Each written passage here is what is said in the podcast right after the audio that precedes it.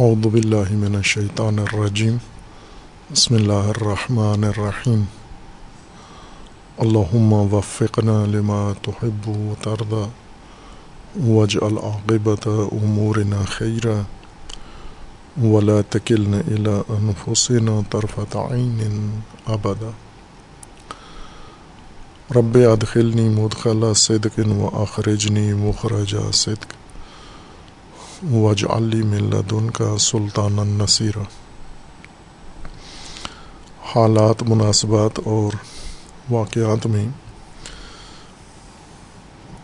ہفتے گزشتہ ہفتے کے کچھ اہم موضوعات ہیں جن میں سر فہرست ملک کے اندر جاری دہشت گردی کی لہر ہے اور اس کے نتائج و اثرات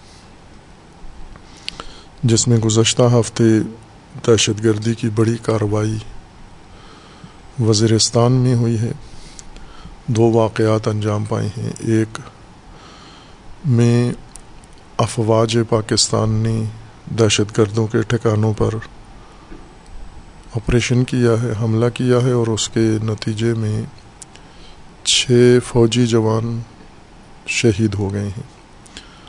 اور خبروں میں جیسے آیا ہے کہ چار دہشت گرد مارے گئے ہیں، لیکن چھ جوان شہید ہوئے ہیں۔ اور دوسرا واقعہ اسی خطے میں یہ انجام پایا ہے کہ مزدور جو بعض تعمیراتی منصوبوں پہ کام کر رہے تھے اور گاڑی میں ظاہراً جا رہے تھے اپنے کام کے لیے یا گھروں کو واپس جا رہے تھے، ان پر فائرنگ کی گئی اور متعدد مزدوروں کی شہادت ہوئی ہے۔ خوب، یہ چیزیں تسلسل کے ساتھ و تواتر کے ساتھ جاری ہیں بلوچستان میں بھی اور خیبر پختونخوا میں اور خصوصاً وزیرستان میں۔ اور مسلسل سپا سالار اعلیٰ کے بیانات بھی اس سلسلے میں آ رہے ہیں۔ کوئی دن ایسا نہیں گزرتا جس میں انہوں نے ایک واضح موقف دہشت گردی کے مقابلے میں بیان نہ کیا ہو۔ خوب ایسی کاروائیاں کہ جب باقاعدہ طور پر آپریشن ہوا ہے اور وہ بھی اطلاعات کے اوپر مبتنی آپریشن ہوتا ہے انٹیلیجنس بیسڈ آپریشن اس کو کہتے ہیں۔ یعنی پہلے دہشت گردوں کی موجودگی کی اطلاعات و خفیہ معلومات لی جاتی ہیں، یہ فورسز تک پہنچتی ہیں، پھر ان کی تصدیق کی جاتی ہے اور اس تصدیق کے بعد انہیں ٹارگٹ کیا جاتا ہے، ان کا آپریشن منصوبہ بنایا جاتا ہے اور ان پر حملہ کیا جاتا ہے۔ اور چونکہ پہلے سے ایک تیاری ہوتی ہے، جن پر حملہ کیا گیا ہے، ان کی نہیں ہوتی تیاری، لیکن جو حملہ کرنے والے ہیں، وہ اطلاعات کی بنیاد پر مکمل تیار ہو کر جاتے ہیں۔ لیکن بعض اوقات ایسے ہوتا ہے کہ جن پر حملہ کیا جا رہا ہے، وہ خود اس طرح کی غلط معلومات فورسز تک پہنچاتے ہیں تاکہ ان کو اپنے جال میں اور دام میں پھنسائیں۔ انہیں غلط معلومات دیتے ہیں تاکہ ان غلط معلومات کے مطابق آپریشن کا منصوبہ بنے اور اس منصوبے میں یہ چیز نظر انداز ہو جائے کہ جن پر آپ حملہ کرنے جا رہے ہیں وہ پہلے سے مطلع اور آمادہ ہیں۔ اب یہاں خبروں میں کچھ نہیں آیا جو کہ ان کاروائیوں کے متعلق کوئی اطلاعات نہیں دی جاتی، نشر نہیں کی جاتی میڈیا پر یا نیوز ایجنسیز میں۔ اور کرنی بھی نہیں چاہیے، چونکہ یہ امنیت و سلامتی سے مربوط امور ہوتے ہیں اور انہیں عام نہیں کیا جاتا، نشر نہیں کیا جاتا، یہ امور خفیہ ہی رہتے ہیں۔ کامیاب آپریشن ہوں تو ان کی اطلاعات بھی مخفی رہتی ہیں اور اگر ناکام ہوں تو بھی مخفی رہتی ہیں۔ لیکن اس نقطے میں مقصود صرف یہ بیان کرنا تھا کہ اس قسم کی کاروائیاں جیسے چھونی کے اندر دہشت گردوں کا گھسنا اور حفاظت شدہ علاقے کو ٹارگٹ کرنا، نشانہ بنانا اور اسی طرح حساس مراکز تک رسائی حاصل کرنا اور پھر آپریشن کے وقت ایسی کارروائی کرنا یا ایسا اور نتیجہ آپریشن کا سامنے آنا جو فورسز کے لیے غور طلب بات ہے کہ فورسز کے اندر ان کے افراد موجود ہیں، ممکن ہیں ہوں، جو معلومات جب دہشت گردی کے بارے میں آتی ہیں فورسز کے پاس، ان معلومات میں بھی ان کا اثر ہوتا ہے، غلط معلومات ہوتے ہیں یا معلومات کو لیک کر دیتے ہیں یا آپریشن کی اطلاع وقت سے پہلے دہشت گردوں کو پہنچا دیتے ہیں۔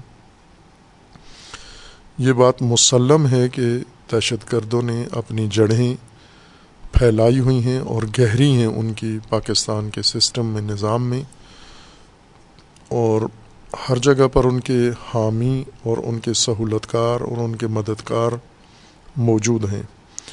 جیسا کہ پولیس کو جب انہوں نے نشانہ بنایا، تو واضح شواہد موجود تھے کہ پولیس کے اندر ایسے افراد موجود تھے جو ان کے سہولت کار تھے اور پولیس کو نشانہ بنانے میں انہوں نے سہولت کاری کی ہے۔ اسی طرح افواج کے اندر بھی یہ سہولت کاری نظر آتی ہے، خصوصاً سابقہ جو کاروائی رہی ہے۔ کہ اداروں کے اندر موجود لوگ دہشت گردوں کو بلانے والے اور دہشت گردوں کے ساتھ مذاکرات کرتے رہے، ان کے ساتھ سمجھوتا کرتے رہے، ہم آہنگی رکھتے تھے۔ تو ممکن ہے ان کا نیٹ ورک موجود ہو جو اس طرح کی کاروائیوں میں ان کو مدد دیتا ہے۔ اور یہ بات تشویشناک ہے کہ باقاعدہ اطلاعات کی بنیاد پر آپریشن کیا جائے اور اس آپریشن میں مستعد آمادہ فوج کا نقصان زیادہ ہو۔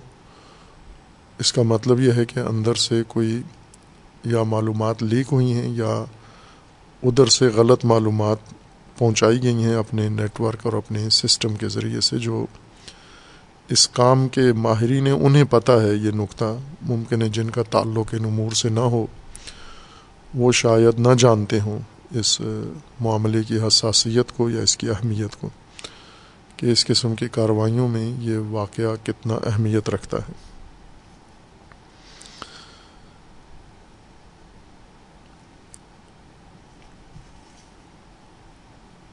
اس ہفتے بھی سپا سالار نے، آرمی چیف نے دہشت گردوں کو دو ٹوک الفاظ میں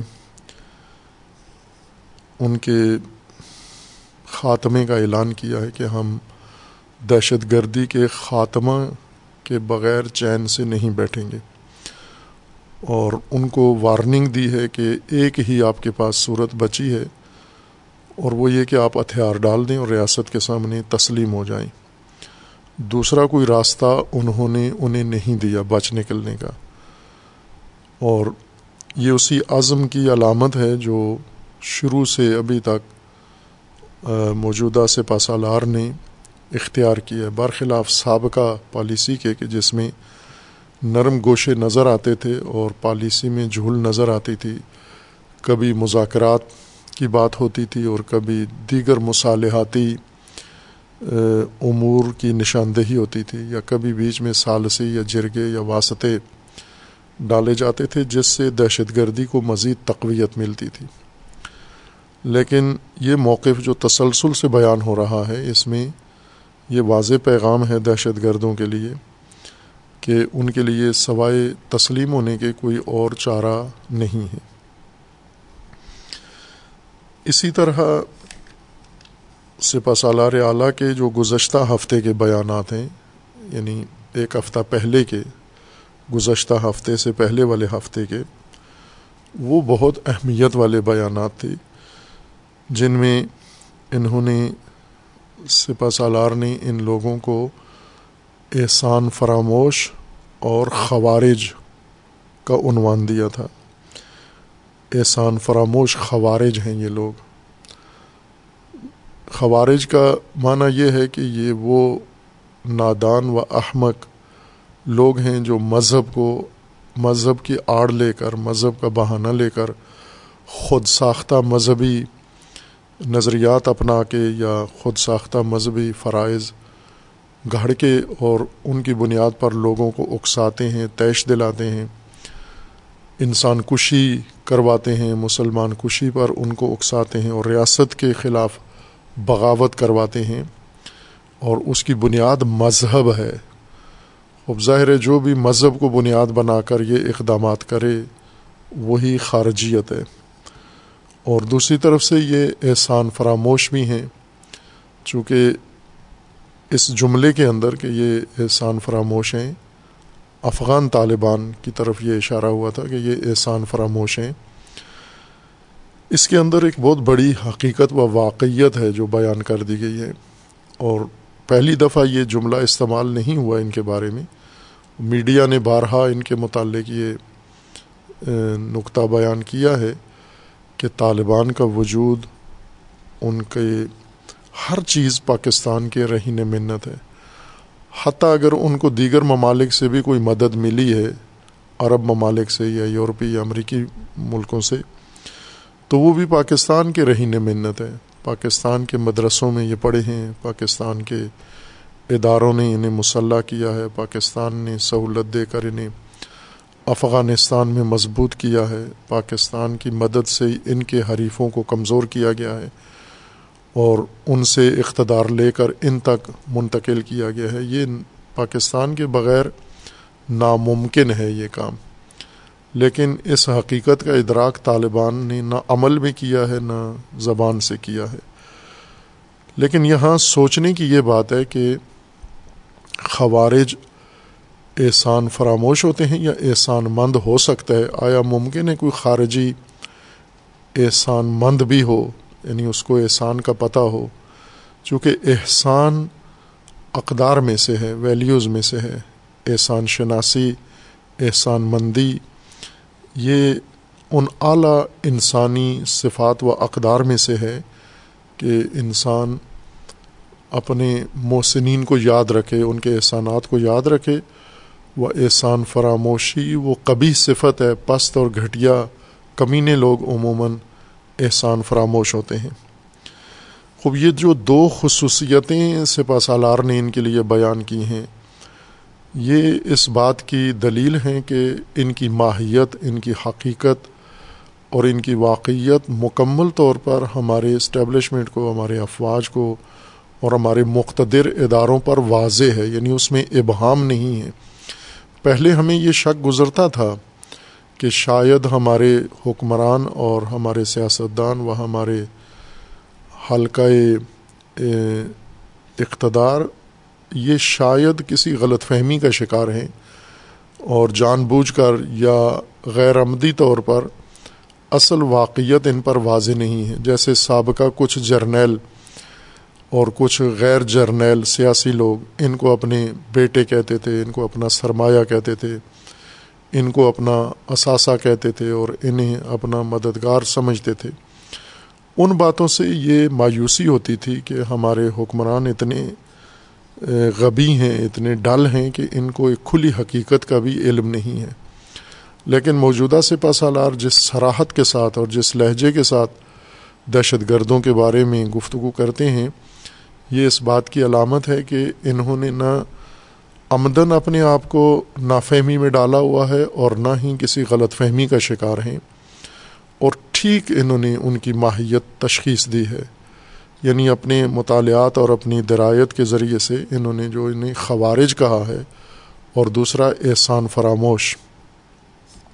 خوارج کہہ کر ان کی تمام قلعی کھول دی ہے، ان کی مذہبی حقیقت سے پردہ اٹھا دیا ہے۔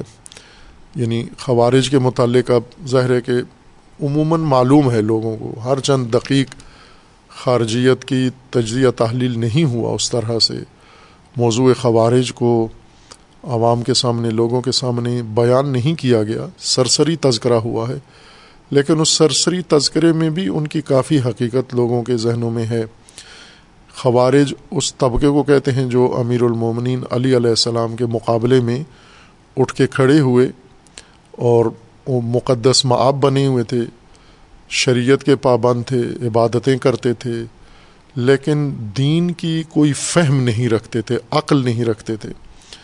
اور حد درجہ وہ نافہم اور صفی لوگ تھے جو معمولی باتوں کا بھی ادراک نہیں رکھتے تھے، لیکن دوسری طرف سے ان کے اندر جذباتیت تھی، شدت تھی اور اپنے آپ کو مجاہد سمجھتے تھے اور خود ساختہ تفسیریں دین کی کرتے تھے۔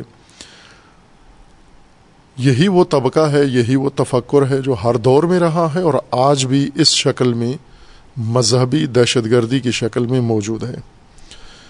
خوب پس یہ خارجیت کا عنوان بتاتا ہے کہ ان کی ساری حقیقت ہمارے مقتدر اداروں کی نظروں میں ہے یعنی ان کے پاس صحیح تحلیل و تجزیہ ان کا موجود ہے۔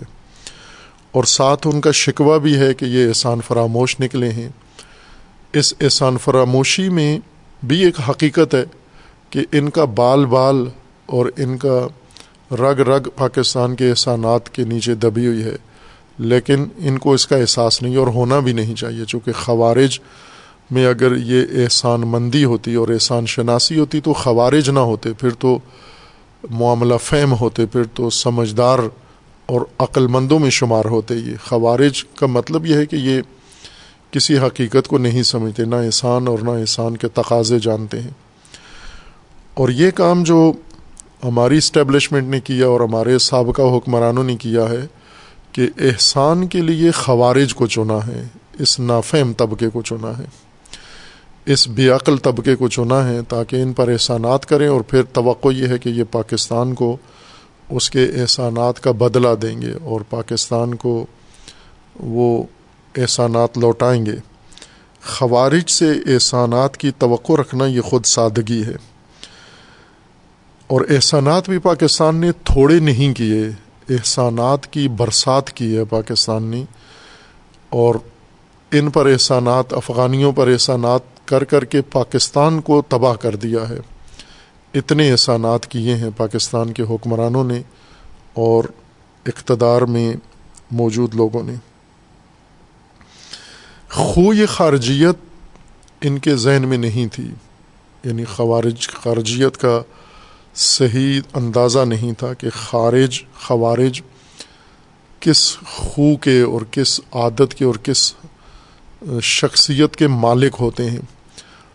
آپ اگر افغانستان میں یہ تجربہ ہو گیا ہے کہ ہم نے غلط طبقہ احسان کے لیے انتخاب کیا تھا یا پاکستان کے مفادات کے تحفظ کے لیے ہم نے غلط طبقے کا چناؤ کر لیا، عموماً ہر ملک دوسرے ملکوں میں اپنے مفادات کے تحفظ کے لیے انتخاب کرتا ہے۔ عرب ملک، مثلاً سعودی عرب، پاکستان میں اپنے مفادات کے تحفظ کے لیے کسی طبقے کا انتخاب کرتا ہے۔ چین پاکستان کے اندر اپنے مفادات کی حفاظت کے لیے ایک طبقہ چنتا ہے کہ چین کے مفادات کی حفاظت کریں گے۔ امریکہ پاکستان کے اندر اپنے مفادات کی حفاظت کے لیے ایک طبقہ چن لیتا ہے، ان کی تربیت کرتا ہے، مدد کرتا ہے، ان کو اہم اور کلیدی پوسٹوں پہ پہنچاتا ہے۔ اور اسی طرح دیگر پڑوسی ملک ہیں جو اپنے مفادات کی حفاظت کے لیے کسی طبقے کا انتخاب کرتے ہیں۔ اور ہر ملک میں ہے ہندوستان بھی پاکستان میں یہی کام کرتا ہے۔ چونکہ ہندوستان پاکستان میں نہ صرف مفادات رکھتا ہے، بلکہ ہندوستان پاکستان کی جان کا دشمن ہے، اس کے وجود کا ہی دشمن ہے، اسے ختم کرنا چاہتا ہے اور اپنے اندر ضم کرنا چاہتا ہے۔ اس لیے وہ بھی پاکستان کے اندر ایک طبقے کو چنتا ہے جو اس کے مفادات کی حفاظت کرے۔ یہ طبقہ مختلف شکلوں میں ہوتا ہے۔ یہ میڈیا میں بھی ہوتا ہے۔ اور یہ مذہبی طبقہ بھی ہوتا ہے، یہ بیوروکریسی میں بھی موجود ہوتا ہے، یہ سیاست میں بھی موجود ہوتا ہے، یہ مختلف شکلوں میں اور مختلف طبقوں میں موجود ہوتا ہے۔ جو کسی دوسرے ملک کے مفادات کو اپنی قوم کے اندر تحفظ دیتے ہیں اور ظاہر ہے کہ یہ مفادات اگر ٹکراتے ہیں، بعض اوقات ٹکراتے نہیں ہیں۔ جیسے چین کے مفادات اگر پاکستان میں دیکھیں تو کم تر ٹکراتے ہیں پاکستان کے مفادات سے۔ بلکہ چین کے مفادات، پاکستان کے مفادات کو اتنا نقصان نہیں پہنچاتے، شاید فائدہ پہنچاتے ہوں یعنی چین جو پاکستان میں اپنا مفاد دیکھتا ہے تو اس میں ضمنی طور پر اتنا مفاد پاکستان کا نہیں ہوگا جتنا چین کا ہے، لیکن یوں بھی نہیں ہے کہ چین کے مفاد سے پاکستان کو بالکل خسارہ ہو جائے۔ لیکن کچھ ممالک ایسے ہیں جن کے مفادات دوسرے مفاد، دوسرے ملک کے یا ہدف ملک کے مفادات سے ٹکراتے ہیں، تضاد ہے ان میں کہ اگر پاکستان میں ہندوستان کے مفادات کو محفوظ کیا جائے تو پاکستان کے مفادات نابود ہو جائیں گے۔ اگر پاکستان میں امریکی مفادات کا تحفظ ہو تو پاکستانی مفادات ختم ہو جائیں گے۔ اکثر یوں ہوتا ہے، اکثر ممالک کے ساتھ۔ خواہ وہ دوست کے روپ میں ہوں یا وہ دشمن کے روپ میں ہوں دوست دشمن دونوں کے مفادات پاکستان کے اندر موجود ہیں اور انہوں نے اپنا حامی طبقہ انتخاب کیا ہے۔ پاکستان کے بھی مفادات ہیں دیگر دنیا میں، باہر کی دنیا میں۔ اور پاکستان بے حیثیت ریاست، ان کو بھی چاہیے کہ ملک سے باہر دیگر ممالک کے اندر اپنے مفادات کے تحفظ کے لیے ان ممالک کے اندر بھی لابی کریں اور انتخاب کریں ایک طبقہ، مختلف طبقات۔ جن کا تعلق میڈیا سے ہو، جن کا تعلق بیوروکریسی سے ہو، جن کا تعلق فیصلہ سازی سے ہو، جن کا تعلق سیاست سے ہو، اور جن کا تعلق تعلیم و تعلم سے ہو حتیٰ، تاکہ وہ پاکستان کے مفادات کے لیے وہاں پر کام کریں۔ اور ظاہر ہے کہ یہ طبقہ مفت میں نہیں کرتا، کچھ لے کے کرتا ہے۔ دوسرے ملک کے مفادات اپنے ملک میں ان کے لیے کام کرنا اس کا، اس کی قیمت ہوتی ہے اور خمیازہ ہوتا ہے اور بھاری قیمت ہوتی ہے۔ اور یہ دیتے ہیں یہ لوگ اپنے اپنے مفادات کی خاطر۔ پاکستان کو اگر اپنے مفادات چاہیے افغانستان میں یا دیگر ممالک میں، تو یہ تجربہ افغانستان کا خوارج کا بہترین تجربہ بنا ہے۔ ہر چند تلخ ہوا ہے، مہنگا پڑا ہے۔ لیکن اگر تجربوں سے کہا جاتا ہے کہ تجربوں سے انسان کچھ سیکھ لے، تلخ اور نقصان دہ تجربوں سے تو بھی خسارہ نہیں ہے، بلکہ ان تجربات سے انسان کو فائدہ ہی ہوتا ہے۔ اس تجربے سے بھی فائدہ اٹھانا چاہیے۔ اور وہ یہ کہ جب احسان کرنا چاہیں آپ، تو خوارج پر احسان نہ کریں۔ خوارج یوں نہیں کہ صرف افغانستان میں ہے۔ افغانستان میں خارجیت پاکستان سے برآمد کی گئی ہے۔ افغانستان سے خارجیت پاکستان میں نہیں آئی۔ پاکستان سے خارجیت افغانستان میں گئی ہے۔ پاکستان گڑھ ہے خوارج کا اور خارجیت کا۔ اور اگر آپ نے خوارج کو آزما لیا ہے کہ وہ کتنے خطرناک اور کتنے احسان فراموش ہوتے ہیں، تو ان کی جو جڑ ہے، جو ان کی اصل نرسری ہے پاکستان، وہاں پر بھی یہی حساسیت ہونی چاہیے۔ سپا سالار اعلیٰ کی بھی اور ان کے محکمے کی بھی اور اداروں کی بھی کہ خوارج کی خو ایک ہی ہوتی ہے۔ یہ خوارج کوفہ میں ہوں، یہ خوارج حجاز میں ہوں، یہ خوارج پاکستان میں ہوں، یہ خوارج افغانستان میں ہوں، یہ خوارج ایران میں ہوں، عراق میں ہوں، کسی بھی سرزمین پر ہوں، خوارج کی خو ایک ہے، خوارج کا مزاج ایک ہے۔ خوارج کی ذہنیت و شخصیت ایک ہے، بدلتی نہیں ہے۔ تو اگر ایک جگہ پر خوارج کو آپ نے آزما کے چیک کر لیا ہے اور اس کے اندر سے یہ حقیقت ناگوار برآمد ہوئی ہے، تو اب ہمیں اس کی نرسری کو بھی تو توجہ کرنی چاہیے کہ اپنے احسانات کم از کم ان پر تو روک لیں ہم، جن پر احسانات کی برسات کی، اس توقع کے ساتھ کہ یہ ہمارے مفادات کی حفاظت کریں گے، لیکن وہ احسان فراموش نکلے۔ تو آج جن پر احسانات جاری ہیں یا جن پر مدت سے احسانات جاری ہیں، تو ان پر نظر ثانی کر کے ان احسانات کو روک لیا جائے اور نہ ریاست کو خطرے میں ڈالا جائے، نہ خارجیت کو دودھ پلایا جائے، نہ خارجیت کو تقویت کی جائے، نہ خارجیت کو خوراک دی جائے۔ مضبوط کیا جائے، اتنا مضبوط کر دیا جائے کہ خود پھر اس کے سامنے ہم تسلیم ہو جائیں آجز آ جائیں، اور اس کے سامنے ہمیں تسلیم ہونا پڑے۔ اتنا مضبوط نہ کریں ہم اپنے وسائل کے ذریعے، اپنی ریاست، اپنی قومی وسائل کے ذریعے سے خارجیت کی جڑیں اتنی مضبوط نہیں ہونی چاہیے۔ یہ وہ نقطہ ہے جس کی طرف ہمیں توجہ کرنی چاہیے یعنی عبرت لینی چاہیے۔ جو ہوا ہے اس سے عبرت لیں، اس کے لیے جو ابھی ہونا ہے یا جو نہیں ہوا، پاکستان میں خارجیت افغانستان کی نسبت زیادہ مضبوط ہے۔ نرسری یہاں ہے، شدت یہاں ہے۔ یہاں پر جو درجہ ہے افغانستان میں، اس کا عشر اشیر بھی نہیں ہے۔ اس لیے ہمارے اداروں کو، ہمارے فیصلہ ساز اداروں کو اور ہمارے ان اداروں کو، صاحب اختیار اداروں کو یہ مطالعات رکھنے چاہیے۔ ہر ملک کے اندر ہوتا ہے، پاکستان میں بھی یہ ادارہ موجود ہے۔ مجھے یاد ہے طالب علمی کے زمانے میں ایک دفعہ اس ادارے میں جانے کا اتفاق ہوا تھا۔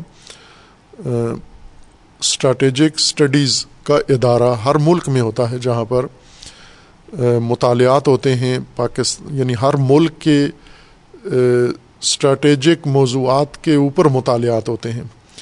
یہی پاکستان کے اسٹریٹجک موضوعات کے اوپر باقاعدہ علیحدہ سے تحقیقاتی ادارہ موجود ہے۔ اس کے اوپر اچھے قابل لائق لوگ بیٹھتے ہیں، مطالعہ کرتے ہیں، تحقیقات کرتے ہیں، معلومات اکٹھی کرتے ہیں۔ ملک کے اندرونی معاملات میں بھی اسٹریٹجک موضوعات اور ملک سے بیرونی معاملات میں بھی یعنی وہ داخلہ و خارجہ دونوں طرف اسٹریٹجک چیزوں کو مد نظر رکھتے ہیں، پڑھتے ہیں، پھر اداروں کو وہ اپنی اسٹڈیز کا نتیجہ اور ان کا جو حاصل ہوتا ہے، سمریاں ہوتی ہیں، وہ بھیجتے ہیں، ان کے مطابق پلاننگ ہوتی ہے، منصوبے بنتے ہیں اور فیصلے ہوتے ہیں۔ تو آج یقیناً اس کی زیادہ ضرورت ہے، اس اسٹریٹجک مطالعہ کی پہلے سے زیادہ ضرورت ہے، چونکہ پاکستان کو جو خطرات ہیں، جو چیلنجز پیش ہیں وہ تقاضا کرتے ہیں کہ اس مطالعہ کو وسعت دی جائے، اس کو گہرائی دی جائے اور اس سے نتیجے لیے جائیں اور ان کے مطابق پالیسیاں بنائی جائیں۔ اور یہ جو ہو رہا ہے ملک کے اندر اور پڑوس میں، جو دونوں طرف خارجیت قلعہ بن چکی ہے، مضبوط، اور پاکستان کی سلامتی کو خطرے میں ڈالا ہوا ہے، پاکستان کی امنیت کو خطرے میں ڈالا ہوا ہے، اس کے اوپر ایک جامع مطالعہ اور جامع رپورٹ بے شک نشر نہ کریں۔ اگر مصلیت ہو تو عوام کو بھی بتائیں۔ لیکن اگر نہ ہو تو اس کو اپنی حد تک رکھ کر، لیکن اس کو اپنی پلاننگ اور اپنی اسٹریٹجی میں کم از کم ضرور شامل کریں۔ بعض اوقات یہ لگتا ہے کہ جن پر پہلے احسانات کیے ہیں اور آج شکوہ ہو رہا ہے، اس سے ہم نے سیکھا نہیں ہے کچھ۔ بلکہ اسی طبقے اور اسی قبیلے کے دوسرے گروہ پر احسانات اسی طرح سے جاری ہیں۔ اور انہیں مضبوط کیا جا رہا ہے، انہیں مزید تقویت کی جا رہی ہے، انہیں سیاسی میدان دیا جا رہا ہے، انہیں پاکستان کے حساس معاملات میں شریک بنایا جا رہا ہے اور انہیں دوسروں پر مسلط کیا جا رہا ہے۔ خوب، یہ خطرناک ہے، چونکہ افغانستان میں بیٹھے ہوئے خوارج اور پاکستان میں بیٹھے ہوئے خوارج میں بہت فرق ہے۔ افغانستان کے خوارج کا شاید ہم راستہ روک لیں، لیکن پاکستان کے خوارج کا راستہ روکنا یہ ہماری ریاست کے لیے مشکل ہو جائے گا۔ اس لیے یہ نقطہ بہت اہم ہے جس کی طرف توجہ ضروری ہے۔ اور باقی جو ہمارے مطالعاتی مراکز ہیں، جہاں ہونا چاہیے یعنی قانون اصولاً قاعدے کے مطابق، ان کے اندر بھی یہ مطالعات ہونے چاہیے۔ جیسے یونیورسٹیوں کے اندر باقاعدہ طور پر یہ مطالعات ہونے چاہیے، یہ سماجی مطالعات یا سماجی موضوعات کے مطالعات کہ پاکستانی معاشرے کو، سماج کو کن کن تفکرات سے خطرہ ہے، کون کون سے نظریے، کون سے رجحانات پنپ رہے ہیں معاشرے کے اندر، اور وہ کل کو ہمارے لیے شدید مشکلات کھڑی کریں گے۔ یہ ہماری دانشگاہوں، ہمارے پروفیسرز، ہمارے دانشور اور ہمارے علماء کا بنیادی علمی فریضہ ہے کہ وہ یہ مطالعات کریں اور مطالعات کر کے ان کے نتائج نشر کریں، عوام میں نشر کریں اور متعلقہ اداروں کو دیں۔ چونکہ ان کے پاس فرصت نہیں ہوتی مطالعات کی، مطالعات پہ وقت لگتا ہے، عرصہ لگتا ہے، اور وہ ادارے ایسا وقت نہ رکھتے ہیں، نہ فرصت، نہ حوصلہ ہوتا ہے ان کے اندر۔ یہ تعلیمی اداروں کا کام ہے، یہ کام کریں۔ مثلا مختلف اپنے پی ایچ ڈی کے اور ایم فل کے یا دیگر درجات علمی کے جو لکھواتے ہیں تھیسز لکھواتے ہیں ان کا موضوع یہی سماجی مطالعات قرار دیں اور رہنما، اچھے استاد ان کے رہنما بنائیں تاکہ وہ ان کو ان مطالعات کے لیے آمادہ کریں اور یہی ہمارے مستعد طلاب، پی ایچ ڈی لیول کے یا ایم فل لیول کے یا دیگر تعلیمی درجات کے وہ ان موضوعات پہ مطالعہ کریں۔ ایک تو ان کی تعلیمی قابلیت بڑھے اور دوسرا ریاست و مملکت کا بھی فائدہ ہو اور ان مطالعات کے ذریعے سے یہ نتیجے بھی لیں ہم کہ دنیا میں ایسا ہی ہوتا ہے۔ مغربی ممالک یہی کام کرتے ہیں۔ وہ سارے خود تنخواہ پہ نہیں کراتے یہ کام، بلکہ جو لوگ تعلیم میں شامل ہیں، تعلیم میں مشغول ہیں، انہی کے ساتھ رابطہ کر کے انہی کے ذریعے یہ مطالعات کروا لیتے ہیں، ملک کے اندر بھی اور ملک کے باہر بھی۔ اسی سے مربوط جو موضوع ہے وہ یہ کہ دہشت گردی پاکستان میں راسخ ہے، اس کی جڑیں بہت مضبوط ہیں۔ اور دہشت گردی کی پناہ گاہیں بہت محفوظ ہیں۔ عموماً دہشت گردی کے خلاف جب آپریشن ہوتا ہے یا جب کوئی اقدام کیا جاتا ہے تو پناہ گاہوں کو نہیں چھیڑا جاتا۔ وہ پناہ گاہیں پوری محفوظ ہوتی ہیں اپنے ساز و سامان کے ساتھ، اپنے وسائل کے ساتھ، اپنے اسٹاف کے ساتھ، اپنے ڈھانچے کے ساتھ۔ انہیں کوئی گزند نہیں پہنچتی۔ اس وجہ سے یہ دہشت گرد جب باہر آتے ہیں، موقع پا کر میدان میں آتے ہیں اور ریاست کو متاثر کرتے ہیں، مشوش کرتے ہیں، حالات ناامن کر دیتے ہیں اور پھر ان کے خلاف جب کاروائیاں ہوتی ہیں، تو یہ فوراً اپنی پناہ گاہوں میں چلے جاتے ہیں۔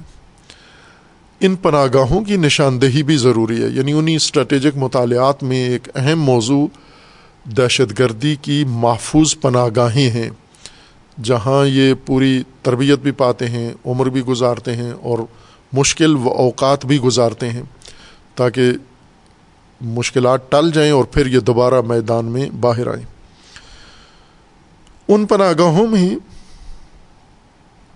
دہشت گردوں کو جو پرامن پناہ گاہیں ملتی ہیں، میں اس کو مثال کے ساتھ عرض کرتا ہوں کہ کیا حماقتیں ہم کرتے ہیں۔ مثلا یہ بات اس وقت مسلمات میں ہو چکی ہے۔ کم از کم ہماری موجودہ حکومت اور موجودہ اسٹیبلشمنٹ کے ہاں یہ بات مسلمات میں سے ہے، یقینی قطعی مسلمات میں سے ہے کہ نو مئی کو جو کچھ ہوا وہ دہشت گردی تھی اور وہ سوچا سمجھا ایک منصوبہ تھا ریاست کے خلاف، افواج کے خلاف فورسز کے خلاف، اور لوگوں کو باقاعدہ اس پہ اکسایا گیا تھا، تیار کیا گیا تھا سیاسی پلیٹ فارم پر۔ جو پہلے سے نظر آ رہا تھا کہ یہ کام ہو رہا ہے یعنی پہلے نفرت ابھاری گئی، جذبات ابھارے گئے، شدت پیدا کی گئی، پھر انہیں باقاعدہ منصوبہ دیا گیا، اور پھر اس جذبات اور شدت کا رخ افواج کی طرف موڑ دیا گیا، اور نو مئی کو لشکر تیار کر کے، جتھے تیار کر کے حملہ ور ہوئے فوجی تنصیبات پر۔ اب بے شک سیاسی جماعتوں میں یا میڈیا میں یا باقی طبقات وہ مختلف رائے رکھتے ہوں۔ لیکن کم از کم اس وقت کی موجودہ اسٹیبلشمنٹ کا یہ پورا اعتقاد ہے، نظریہ ہے، اور ان کے ہم فکر دیگر افراد کا بھی یہ نظریہ ہے کہ یہ مسلم دہشت گردی تھی، جنہوں نے کروائی ہے۔ یعنی ایک جماعت تھی، اس جماعت کی لیڈرشپ تھی، قیادت تھی، اور اس جماعت کی قیادت کا ایک باقاعدہ طریقہ کار تھا، جس سے انہوں نے لوگوں کو ذہنی طور پر اس عمل کے لیے تیار کیا، نقشہ بنایا۔ کچھ لوگوں نے پہلے یہ کام کیا آمادہ کرنے کے لیے اور کچھ لوگوں نے اس دن قیادت کی۔ خوب، یہ بات باقاعدہ واضح ہے۔ اس کے مطابق جرم بھی ہو چکے ہیں، ایف آئی آر بھی کٹ چکی ہیں۔ مجرمین کو پکڑ بھی لیا گیا ہے اور وہ ابھی تفتیش کے مراحل سے گزر رہے ہیں۔ بعضوں پر مقدمات بھی بن چکے ہیں۔ یہ سب اس بات کی دلیل ہے کہ یہ جرم تھے۔ لیکن مجرمین جب پکڑے گئے، جیلوں میں گئے تو کسی نے ایک رات گزاری، کسی نے آدھی رات گزاری، کسی نے چند گھنٹے گزارے۔ انہی مجرمین کو پکڑا کیوں گیا کہ انہوں نے یہ کام کروایا؟ یہ دہشت گردی انہوں نے کروائی۔ اور پھر یہ پکڑے گئے، پکڑنے کے بعد یہ ایک رات، آدھی رات رہ کر، ایک دن، آدھا دن رہ کر واپس آئے پریس کانفرنس کی اور آزاد ہو گئے۔ اور آزاد ہونے کے بعد انہی لوگوں کی اب دو جماعتیں بنا دی گئی ہیں۔ ایک استحکام پاکستان پارٹی اور ایک پرویز خٹک جو خیبر پختونخوا کی سیاسی شخصیت ہیں تحریک انصاف کے بانیوں میں سے شمار ہوتے ہیں۔ انہوں نے ایک جماعت بنا لی ہے۔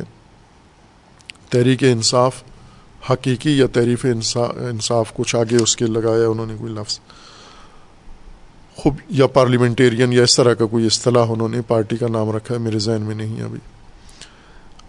اب تمام یہ لوگ جنہوں نے نو مئی کو یہ سارا کچھ کروایا ہے، جن کی فلمیں موجود ہیں، جن کی ویڈیوز موجود ہیں، جن کی آڈیوز موجود ہیں، جو پکڑے گئے ہیں، جن پر ایف آئی آر ہیں، اور جنہیں ریاست کا پورا یقین ہے کہ یہ دہشت گردی انہوں نے کروائی ہے، انہی کو پناہ گاہ بنا کے دے دی گئی ہے کہ اب آپ آئیں، نئی پناہ گاہ میں آئیں، اس سیاسی جماعت میں آ جائیں۔ یہ سیاسی جماعتیں نو مئی کے مجرمین نو مئی کے ذمہ دار نو مئی کے دہشت گردوں کی پناہ گاہیں بنا دی گئی ہیں۔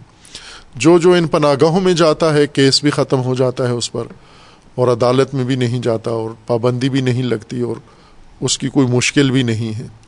لیکن جو ان دو پارٹیوں میں نہیں گیا، وہ ابھی جیلوں میں ہے وہ سزائیں کاٹ رہا ہے، ریمانڈ میں ہے، یا مختلف مشکلات ابھی اس کو سامنا کرنا پڑ رہا ہے۔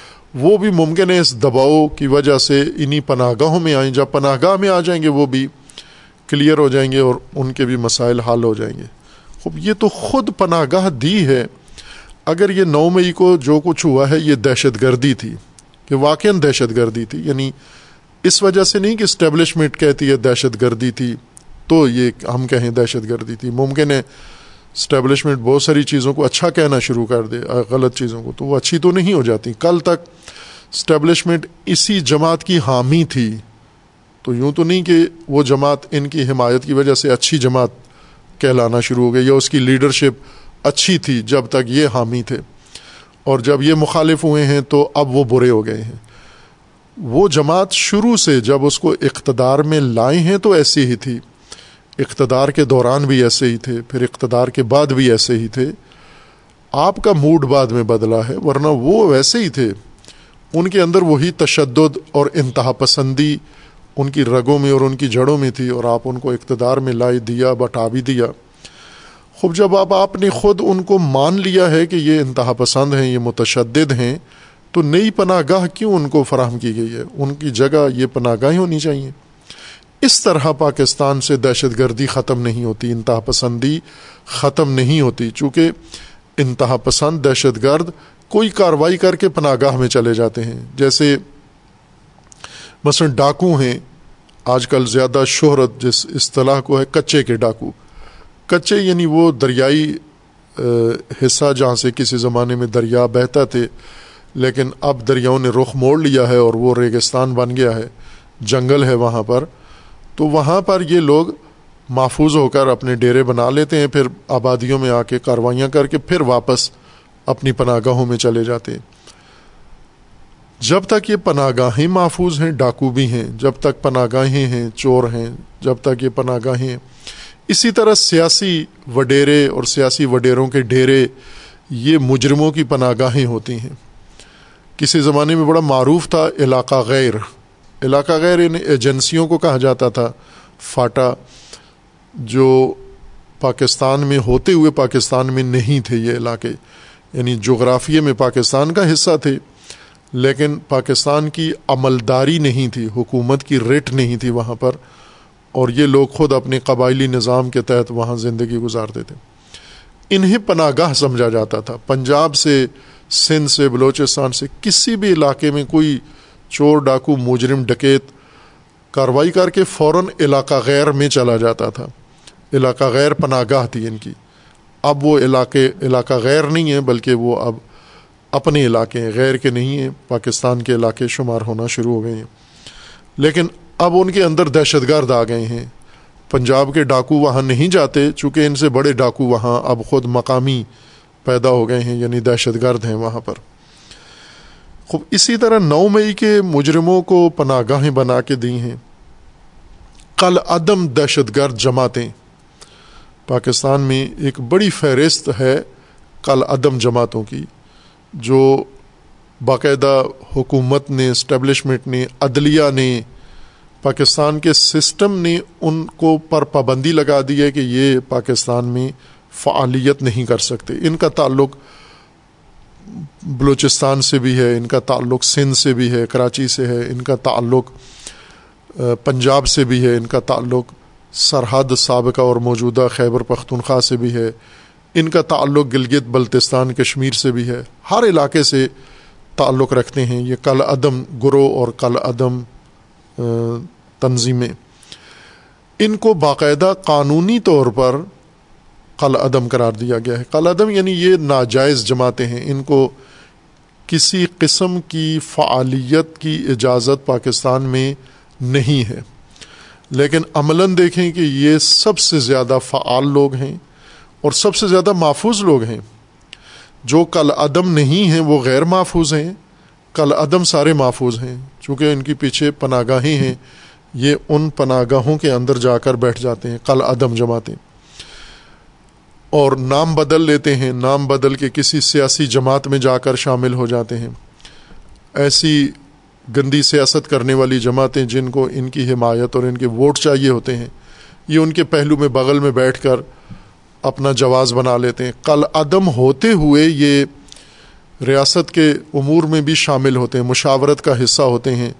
ہر اہم قومی معاملے میں یہ شریک ہوتے ہیں۔ کل عدم ہوتے ہوئے ان کو سیاسی جماعتوں میں، مذہبی جماعتوں میں ان کو باقاعدہ پناہ دی جاتی ہے اور مدرسوں میں ان کو پناہ دی جاتی ہے۔ مدرسے ان کے پناہ گاہیں بنتی ہیں۔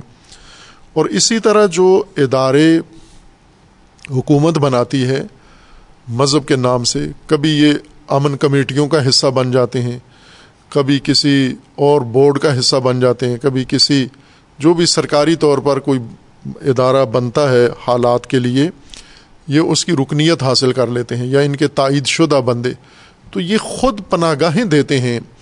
کل عدم بھی خود قرار دیا ہے، پناہ بھی ان کو خود دے دی ہے۔ اور کل عدم ہونے کے باوجود یہ متحرک ہیں، یہ فعال ہیں اور ان کے اوپر کوئی قدغن، کوئی پابندی نہیں اور اپنا کام کر رہے ہیں۔ اس وجہ سے دہشت گردی پاکستان سے ختم نہیں ہوتی کہ ظاہری بیان دے کے پھر ان کو پناہ گاہ میں محفوظ کر لیتے ہیں۔ جیسے کوئی شخص واردات کرتا ہے اور پولیس میں اس کی ایف آئی آر کٹتی ہے، پولیس اس کو پکڑنے جاتی ہے، وہ کسی وڈیرے، کسی سیاستدان کے ڈیرے پہ جا کے بیٹھ جاتا ہے اور وہ نہیں پکڑ سکتے۔ یہاں جب دہشت گردی بہت اوج پر تھی اور بڑے بڑے نامی دہشت گرد پنجاب میں اور پاکستان میں تھے، جن کے نام کی ایک دھاک بیٹھی ہوئی تھی بنو امیہ کے زمانے کے دہشت گردوں کی طرح تو اس وقت معروف تھا کہ بہت بڑا نامی دہشت گرد اس کے پیچھے پولیس تھی، اس کے ہر ضلع میں وارنٹ ہوتے تھے کہ یہ نہیں آ سکتا۔ اور لاہور میں وہ آئی جی کے گھر میں ہوتا تھا، وہ رہتا تھا۔ یہ اس وقت معروف تھا یہ کہ آئی جی کے گھر میں تھا۔ جب اس کے پیچھے پولیس آتی اور پتہ چلتا کہاں ہے تو لوگ بتا دیتے کہ آئی جی کے گھر میں ہیں۔ پولیس کہہ دیتی کہ نہیں ملا، ہم نے چھاپے مارے ہیں لیکن یہ نہیں ملا۔ خوبصیر آئی جی کے گھر میں کیسے ملے گا آپ کو؟ یا کسی وزیر اعلیٰ کے گھر میں ہے، یا کسی اور مقتدر آدمی کے ڈیرے پر ہے، تو پناہ گاہ میں چلا گیا ہے۔ جرم کر کے، دہشت گردی کر کے پناہ گاہ میں چلا گیا ہے یہ۔ اسی طرح ابھی جڑ والا کا واقعہ ہوا ہے اور تکراری واقعہ ہے۔ آج ایک اور خطرناک الرٹ راول پنڈی میں جاری ہوئی ہے کہ راول پنڈی کے گرجا گھروں پر حملہ ہونے والا ہے۔ اور راول پنڈی کے مسیحی برادری کو کافی تشویش ہوئی ہے خبروں کے مطابق۔ ان میں کافی اضطراب پیدا ہوا ہے۔ بعض گھر چھوڑ گئے ہیں، بعض اپنی حفاظت کے لیے چیخو پکار کر رہے ہیں۔ خدا کرے نہ ہو، غلط ہو، لیکن یہ افواہ پھیلائی گئی ہے اور جڑ والا کا منظر ان کے سامنے تھا۔ لہٰذا یہ تشویش وہاں پر پیدا ہوئی ہے۔ اور یہ پہلے بھی کئی دفعہ ہوا ہے۔ لاہور کے اندر ہوا ہے۔ لاہور کے علاوہ باقی شہروں کے اندر بھی یہ واقعات تکرار ہوئے ہیں۔ کوئی اجنبی چیز نہیں ہے پاکستان کے اندر۔ خوب یہ سارے یہ آگ لگا کے اقلیتوں پہ ظلم کر کے، ان کے عبادت گاہیں منہدم کر کے، ان کے قتل کر کے، ان کے گھر جلا کے، پھر کہاں جاتے ہیں؟ کیا یہ تھانوں میں اور عدالتوں میں جاتے ہیں؟ ان پر کیس چلتے ہیں؟ نہ، یہ پناہ گاہوں میں چلے جاتے ہیں۔ ان کی پناہ گاہیں ان کے فرقے ہیں۔ وہ فرقے جو مکمل طور پر ان کے پیچھے کھڑے ہو جاتے ہیں۔ لہٰذا یہ بلوے، یہ ہجوم جو آئے دن کسی فرد کو یا کسی گروہ کو یا کسی اقلیت کو نشانہ بناتے ہیں، ان ہجوم پر کوئی ایف آئی آر نہیں کٹتی، کوئی پکڑ دکڑ نہیں ہوتی، کوئی سزا نہیں ملتی۔ بلکہ اگر ان کا کیس بنایا جائے، اول ان کے خلاف کوئی پولیس افسر ایف آئی آر نہیں کاٹتا کہ یہ ہمیں بھی مار دیں گے۔ اور کوئی وکیل ان کے کیس کی پیروی کے لیے ان کے خلاف نہیں آتا، کوئی جج ان کا کیس سننے کے لیے تیار نہیں ہوتا، کیونکہ اس کے پیچھے بڑی مضبوط جماعت ہوتی ہے اور وہ جماعت اپنا ایک اثر رکھتی، اپنی دھاک رکھتی ہے مختلف ریاستی اور عدالتی اداروں کے اوپر۔ بس یہ بھی پناہ گاہوں میں چلے جائیں گے۔ جڑا والا کے جتنے مجرم ہیں، یہ سب پناہ گاہوں میں محفوظ ہو جائیں گے۔ اگلی کاروائی کے لیے۔ تشدد پھیلانے والے، انتہا پسندی والے مذہبی نام پر، قومی، قومیت کے نام پر یا سیاست کے نام پر نفرت و انتہا پسندی پھیلانے والوں کی پناہ گاہیں ہیں۔ ان کی پناہ گاہیں سیاسی جماعتیں ہیں۔ پارلیمنٹ ہے، ان کی پناہ گاہ ہے۔ سینٹ ان کی پناہ گاہ ہے۔ سیاسی جماعتیں ان کی پناہ گاہ ہیں۔ یا ان کو باقاعدہ اپنا عضو بنا لیتے ہیں، باقاعدہ ان کو ٹکٹ دے دیتے ہیں۔ یہ عضو پارلیمان کے بن جاتے ہیں، سینیٹر بن جاتے ہیں، یا پھر نہ بھی بنے تو کم از کم پارلیمنٹ سینٹ ان کے اوپر ایک چھتری بن جاتی ہے اور ان کو پورا تحفظ دیتے ہیں۔ اور ان کو احساس ہوتا ہے کہ ہم پارلیمان کے سائے میں یا سینیٹرز کے سائے میں ہم محفوظ ہیں۔ یہ ان کی پناہ گاہ ہے۔ ریاست دشمن جو لوگ ہیں اور کھلے دشمن ہیں، ریاست، کھلے ریاست دشمن ہیں ان کی پناہ گاہیں عدالتیں ہیں، ٹرک جج ہیں۔ پاکستان میں اس وقت جو ریاست دشمنی ہے، بلا خوف ہو رہی ہے۔ یہ خوف بھی سابقہ اسی اسٹیبلشمنٹ کے بنائے ہوئے روبوٹ پاپولر نے لوگوں کے دلوں سے نکالا ہے۔ یعنی ریاست دشمنی پاکستان میں پہلے تھی۔ لیکن اس کا اظہار نہیں کوئی کر سکتا تھا جرت نہیں ہوتی تھی۔ دبے، دائیں بائیں دیکھ کے کوئی ریاست دشمنی کی بات کرتا تھا۔ ابھی میڈیا کے اوپر فقط ریاست دشمنی ہے، پاکستان دشمنی ہے۔ پاکستان کے پرچم جلائے جاتے ہیں، پاکستان کے خلاف نعرے لگائے جاتے ہیں۔ پاکستان کی ہر طرح سے نقصان پہنچایا جاتا ہے پاکستان کو۔ باہر کی دنیا میں پاکستان کو خراب کیا جاتا ہے اس کے چہرے کو۔ ہر پہلو سے پاکستان کو نقصان پہنچا رہے ہیں۔ بے خوف و خطر۔ خوب، پھر محفوظ کیوں ہیں؟ ریاست دشمنی کا پاکستان میں کوئی سوچ بھی نہیں سکتا تھا۔ باقی تمام لوگوں کو پھر بخشش کا امکان ہوتا تھا۔ ریاست دشمن کے لیے کوئی امکان نہیں ہوتا تھا۔ لیکن آج ریاست دشمن مکمل محفوظ ہیں اور اس کی دلیلیں بھی موجود ہیں، شواہد بھی موجود ہیں کہ آخری ان کی پناہ گاہ عدالتیں ہیں۔ عدالت عالیہ، چیف جسٹس اور چیف جسٹس سپریم کورٹ کے ججز ہیں، ٹرک جج۔ ابھی باقاعدہ ریاست دشمنوں کی تحفظ کے لیے عالمی سطح پر چندہ اکٹھا ہوا ہے، جو کہ انہیں معلوم ہے کہ ججوں کی قیمت کیا ہے۔ اور فی جج اتنے یہ وصول کریں گے، ان کے لیے باقاعدہ عالمی کمپین چلی ہے کہ پیسے جمع کرو۔ اور جو مجرمین ہیں، ریاست دشمن ہیں، جو فوجی سیکرٹ ایکٹ کے تحت پکڑے گئے ہیں، یہ آزاد کروانے کا ایک ہی راستہ بچا ہے، جج ہیں۔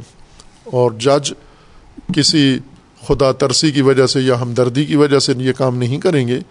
وہ ٹرک جج ہیں، ان کو ٹرک چاہیے۔ ابھی تو شاید ٹرالے چاہیے ہوں گے، چونکہ ٹرکوں سے معمولی جرم، سیاسی جرم معاف ہوتے ہیں، ٹرالوں سے اب معاف معاف ہوں گے ریاستی جرم۔ اور یہ پچھلے ہفتے کی مثال ہے، پچھلے ہفتے پاکستان کے کیپٹل میں اسلام آباد کے اندر جلسہ ہوا ہے ترنول کے مقام پر۔ جو معروف پشتون تنظیم ہے، منظور پشتین جس کے لیڈ کر رہے ہیں اور ایک دو فرد اور نامور جو پارلیمنٹ میں بھی ہوتے ہیں سینٹ میں یا ان کے ہاں حامی موجود ہیں، جو کھل کے ریاست کے خلاف کارروائی بھی کرتے ہیں اور ریاستی اداروں کے خلاف اور خصوصاً افواج کے خلاف، انہوں نے دارالخلافہ میں اسلام آباد میں جلسہ کیا، بڑا جلسہ کیا، جس میں ہزاروں افراد موجود ہیں اور وہ جلسہ آن لائن نشر ہو رہا ہے، ساری دنیا دیکھ رہی ہے۔ اور اس میں سابقہ وفاقی وزیر شیرین مزاری صاحبہ، جو تحریک انصاف کی بہت اہم بنیادی رکن تھیں، پھر چھوڑ گئیں تحریک انصاف کو۔ ان کی بیٹی بھی اس جلسے میں تھی، اس نے بھی تقریر کی، ایمان مزاری نے۔ اور وہ پشتون رہنما اور یہ خاتون، یہ لڑکی، جوان لڑکی، وکیل ہے یہ خود، انہوں نے باقاعدہ وہاں پر اعلان کر کے یہ کہا کہ اب ہم نعرے لگاتے ہیں افواج کے خلاف جی ایچ کیو کے خلاف، ریاست کے خلاف، اور آپ جواب دیں اور سارا مجمع جواب دیتا ہے۔ خوب، اتنی جرت سے کیوں کیا اس نے، اس خاتون نے؟ کیا اسے پتہ نہیں تھا کہ یہ مجھے پکڑ لیں گے؟ اور پکڑ بھی لیا اس کو۔ اس کے اوپر ایف آئی آر کاٹی، وہ ابھی جیل کے اندر ہے۔ وہ پشتون لیڈر بھی جیل میں ہیں اور یہ خاتون بھی جیل میں ہیں۔ کیوں کیا ان لوگوں نے یہ کام؟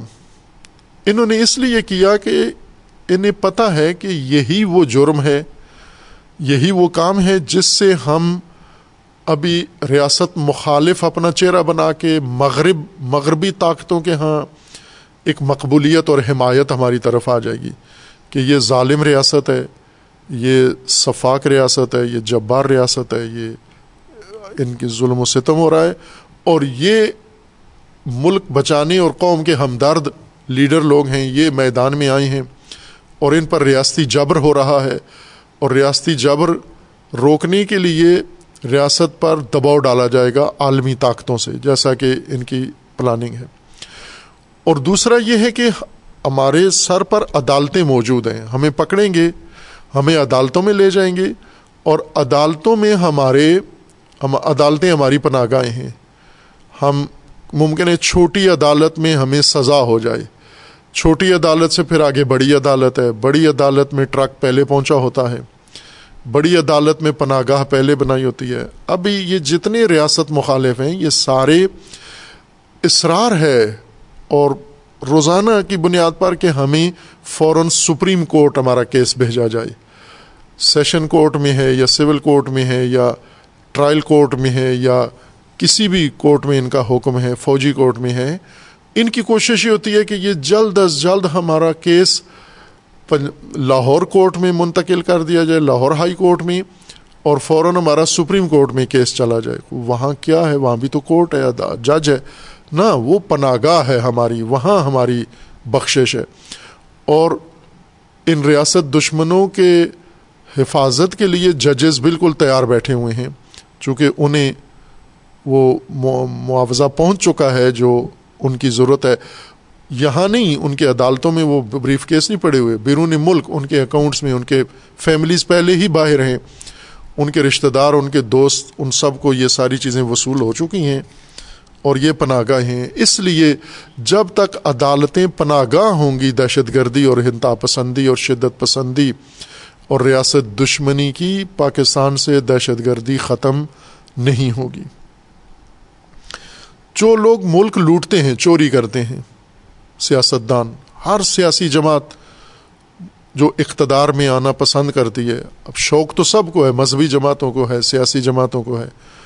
ہر اقتدار، طلب اقتدار پرست کو حکومت میں آنا ہے۔ کس کے لیے؟ لوٹنے کے لیے۔ ابھی یہ جو گجرات کے چودھری صاحب ہیں، پرویز الہی صاحب، عرصے سے مختصر مدت کے لیے وزیر اعلیٰ بنے بیچ میں سابقہ حکومت کے اور پنجاب کے اور پھر ان کی حکومت ختم ہوئی اور اس کے بعد جیل میں چلے گئے۔ اب جو ان پر کیس بنے ہوئے ہیں، وہ بتاتے ہیں کہ یہ کتنے پھرتیلے آدمی تھے اس بڑھاپے کی عمر میں کہ انہوں نے کم وقت میں کتنا پنجاب کے اس مختصر دور اقتدار میں کتنا فائدہ حاصل کیا، کتنا لوٹا انہوں نے اور کتنا انہوں نے استفادہ کیا ہے۔ وہ کیسز اگر دیکھیں، آدمی حیران ہو جاتا ہے کہ ایک آدمی اگر چوبیس گھنٹے جاگ کے بھی دونوں ہاتھوں سے بھی یہ کام کرتا رہے تو بھی کم پڑ جاتا ہے اور انہوں نے یہ کام اس پھرتی کے ساتھ انجام دیا ہے۔ خوب آخر کار عدالتوں سے ان کو بھی پناہ مل جائے گی۔ اور اگر کوئی چور ایسا ہو جس کو عدالتیں بھی پناہ نہ دیں، چونکہ یہ چوری کر کے اپنا مال پاکستان میں عدالتوں میں نہیں رکھتے، اپنا مال باہر یورپی بینکوں میں اور عالمی بینکوں میں، سوئٹزرلینڈ میں اور دیگر یورپی ممالک میں چلے جاتے ہیں۔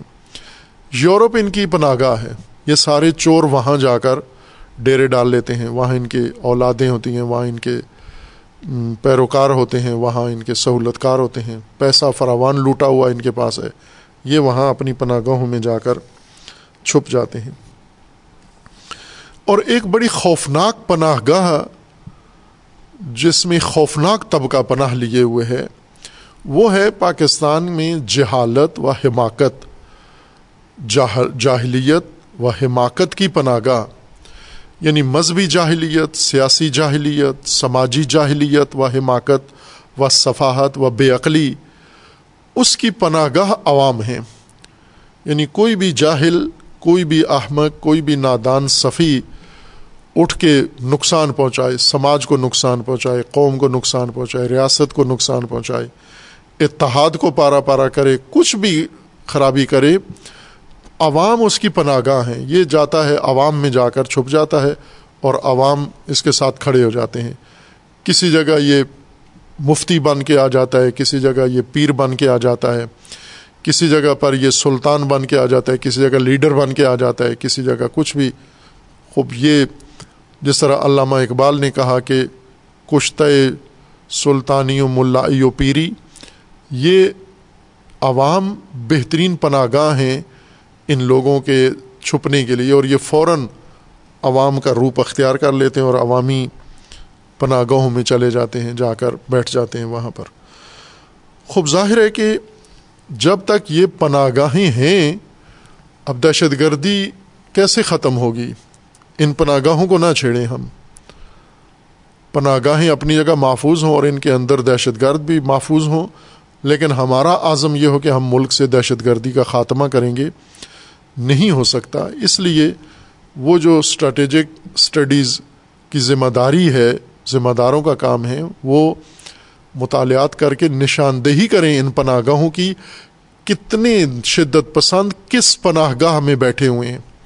پارلیمنٹ میں کتنے ہیں، سینٹ میں کتنے ہیں، سیاست میں کتنے ہیں، سیاسی جماعتوں میں کتنے ہیں، مذہبی جماعتوں میں کتنے ہیں، عدالت کی پناہ میں کتنے ہیں، ریاست کی پناہ میں کتنے ہیں، کہاں کہاں یہ مجرم بیٹھے ہوئے محفوظ زندگی گزار رہے ہیں اور ان کے ہاتھوں ملک دیوالیہ بھی ہو چکا ہے، ملک ناامن بھی ہو چکا ہے، ملک بحرانوں کا بھی شکار ہو چکا ہے۔ خوب ظاہر ہے کہ اس کے ذمہ دار یہی لوگ ہیں۔ خوب جڑا والا واقعہ بھی بہت سارے حقائق سے پردہ اٹھاتا ہے۔ ہمیں یہ بتاتا ہے کہ ہمارا ملک، ہمارا سماج، ہمارا معاشرہ کیا ہے؟ اس وقت موجودہ واقعیت اس کی کیا ہے؟ کیا بارود ہے یہ؟ کیا ایک خوفناک منظر پیش کر رہا ہے؟ اس کی جڑوں میں، اس کی تہوں میں کتنی نافہمی، جذباتیت اور نامعقولیت موجود ہے؟ کہ اس کو کسی وقت بھی بلاسٹ کیا جا سکتا ہے، منفجر ہو سکتا ہے یہ۔ لیکن ایک اہم چیز جو سابقہ واقعات کی نسبت اس واقعہ میں سامنے آئی ہے، وہ یہ ہے کہ اس واقعہ کے اوپر حکومت اور مختلف طبقات نے جو توجہ کی ہے، وہ توجہ طلب ہے، بہت اہم ہے، وہ چشمدید توجہ کی ہے۔ یعنی ملک کے وزیر اعظم خود وہاں گئے ہیں وزیر اعلیٰ وہاں گئے ہیں، ہر اعلیٰ افسر وہاں گیا ہے، مذہبی قیادت وہاں گئی ہے، تمام مذاہب کے لیڈران وہاں گئے ہیں، چھوٹی جماعتوں کے، بڑی جماعتوں کے، سیاسی جماعتوں کے وہاں گئے ہیں اور ان کی مدد بھی کی ہے، ان کو وعد وعید بھی دی ہیں ان کو تسلیاں بھی دی ہیں ان میں رقم تقسیم کی ہے، ان کو گلے سے لگایا ہے، ان کو تسلیاں تعزیت بھی کی ہے، ان کو اتنی توجہ پہلے کبھی بھی متاثرین کی نہیں ہوئی تھی۔ ہجوم نے بہت بڑے بڑے آبادیاں جلائی ہیں، نقصان کیا ہے، لیکن کبھی بھی لاشیں اٹھانے بھی کوئی نہیں گیا۔ بالکل مدد کے لیے کوئی نہیں گیا۔ لوگوں نے اپنی مدد آپ کے تحت اپنی لاشیں اٹھائیں، اپنی لاشیں دفنائیں، اپنے نقصانات خود پورے کیے۔ کوئی بھی نہیں گیا۔ سیلاب آئے، زلزلے آئے، اتنی توجہ کسی نے نہیں کی، جتنی جڑا والا پر توجہ ہوئی ہے۔ میڈیا نے بھرپور توجہ کی ہے، تمام طبقات نے بھرپور توجہ کی ہے۔ اور یہ ایک غیر معمولی نقطہ ہے۔ اس کو بھی سمجھنے کی ضرورت ہے کہ یہ توجہ جو پہلے نہیں ہے، بے سابقہ و بے مثال ہے، یہ اس کی وجوہات کیا ہیں؟ آیا پاکستانی حکمران، سیاستدان، قیادت اور میڈیا بہت ضمیر ان کا جاگ گیا ہے اور پہلے ضمیر ان کا سویا ہوا تھا، بے حص تھے، ان کے اندر اب احساس پیدا ہو گیا ہے۔ اور وہ احساس ان کو لے آیا ہے ان ستم دیدہ و ظلم دیدہ لوگوں کے ساتھ۔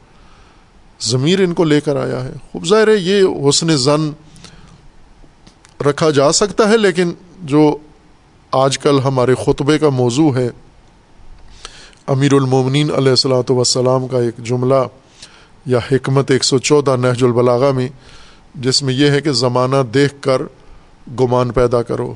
اگر اچھا زمانہ ہے اور لوگ اچھے ہیں، تو بدگمان نہ ہو۔ اور اگر برا زمانہ ہے فاسد لوگ ہیں، تو پھر خوشگمانی دھوکھا ہے۔ اس دھوکے میں نہ آئیں۔ اگر ہم یہ کہیں کہ یہ احساس انسانیت ہے اور یہ ہمدردی ہے اور یہ ضمیر کی بیداری ہے، تو یہ دھوکہ ہوگا ہمارا اپنے ساتھ۔ چونکہ اس قسم کا مشابہ واقعہ اگر اور آج ہو جائے، کسی اور کے ساتھ ہو جائے، یہ عکس العمل نہیں آئے گا۔ جیسے کبھی کبھار ایک آدھ کیس ہوتا ہے، کسی بچے بچی کے ساتھ زیادتی ہوتی ہے، تو پورا معاشرہ، پورا میڈیا اٹھ کے میدان میں آ جاتا ہے۔ اسی دن دوسرا کیس اسی طرح کا ہوتا ہے، اس طرف توجہ بھی کوئی نہیں کرتا۔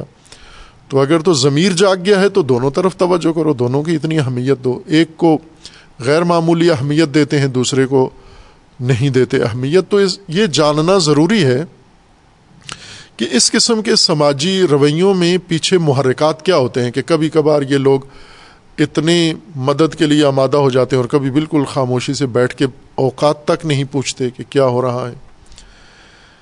ایک تو اس کی وجہ یہ ہے کہ عالمی طور پر دباؤ سے بچنے کے لیے، چونکہ اقلیتوں کے ساتھ اور خصوصاً مسیحی اقلیت کے ساتھ پاکستان میں اگر کوئی ناانصافی ظلم زیادتی ہوتی ہے تو عالمی دباؤ شدید پاکستان کے اوپر آتا ہے۔ اور بلکہ مجھے یاد ہے ایک مذہبی شخصیت غیر ملکی پاکستان میں آئے ہوئے تھے تو ملاقات ہوئی ان سے۔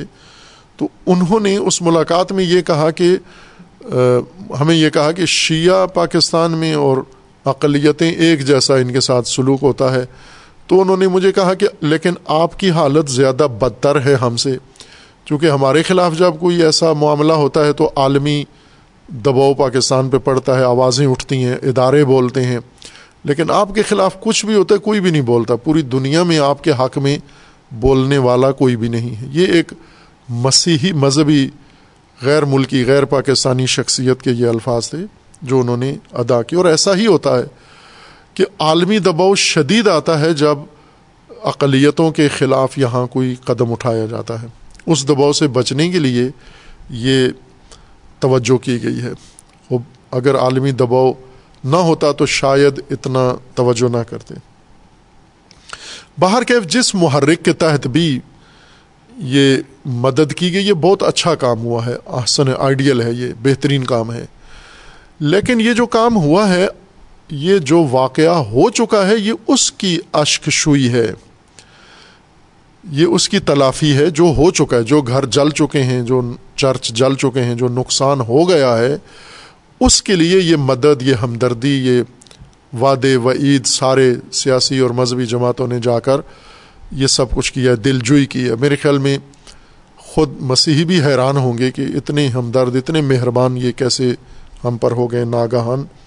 باہر کیف انہوں نے خوب دل جوئی کی ہے، ان کی اور اشک شوئی کی ہے اور تلافی کی ہے۔ لیکن کیا آگے کوئی جڑ والا کا واقعہ اس جیسا ہوگا یا نہیں ہوگا، اس کے لیے کوئی قدم نہیں اٹھایا گیا۔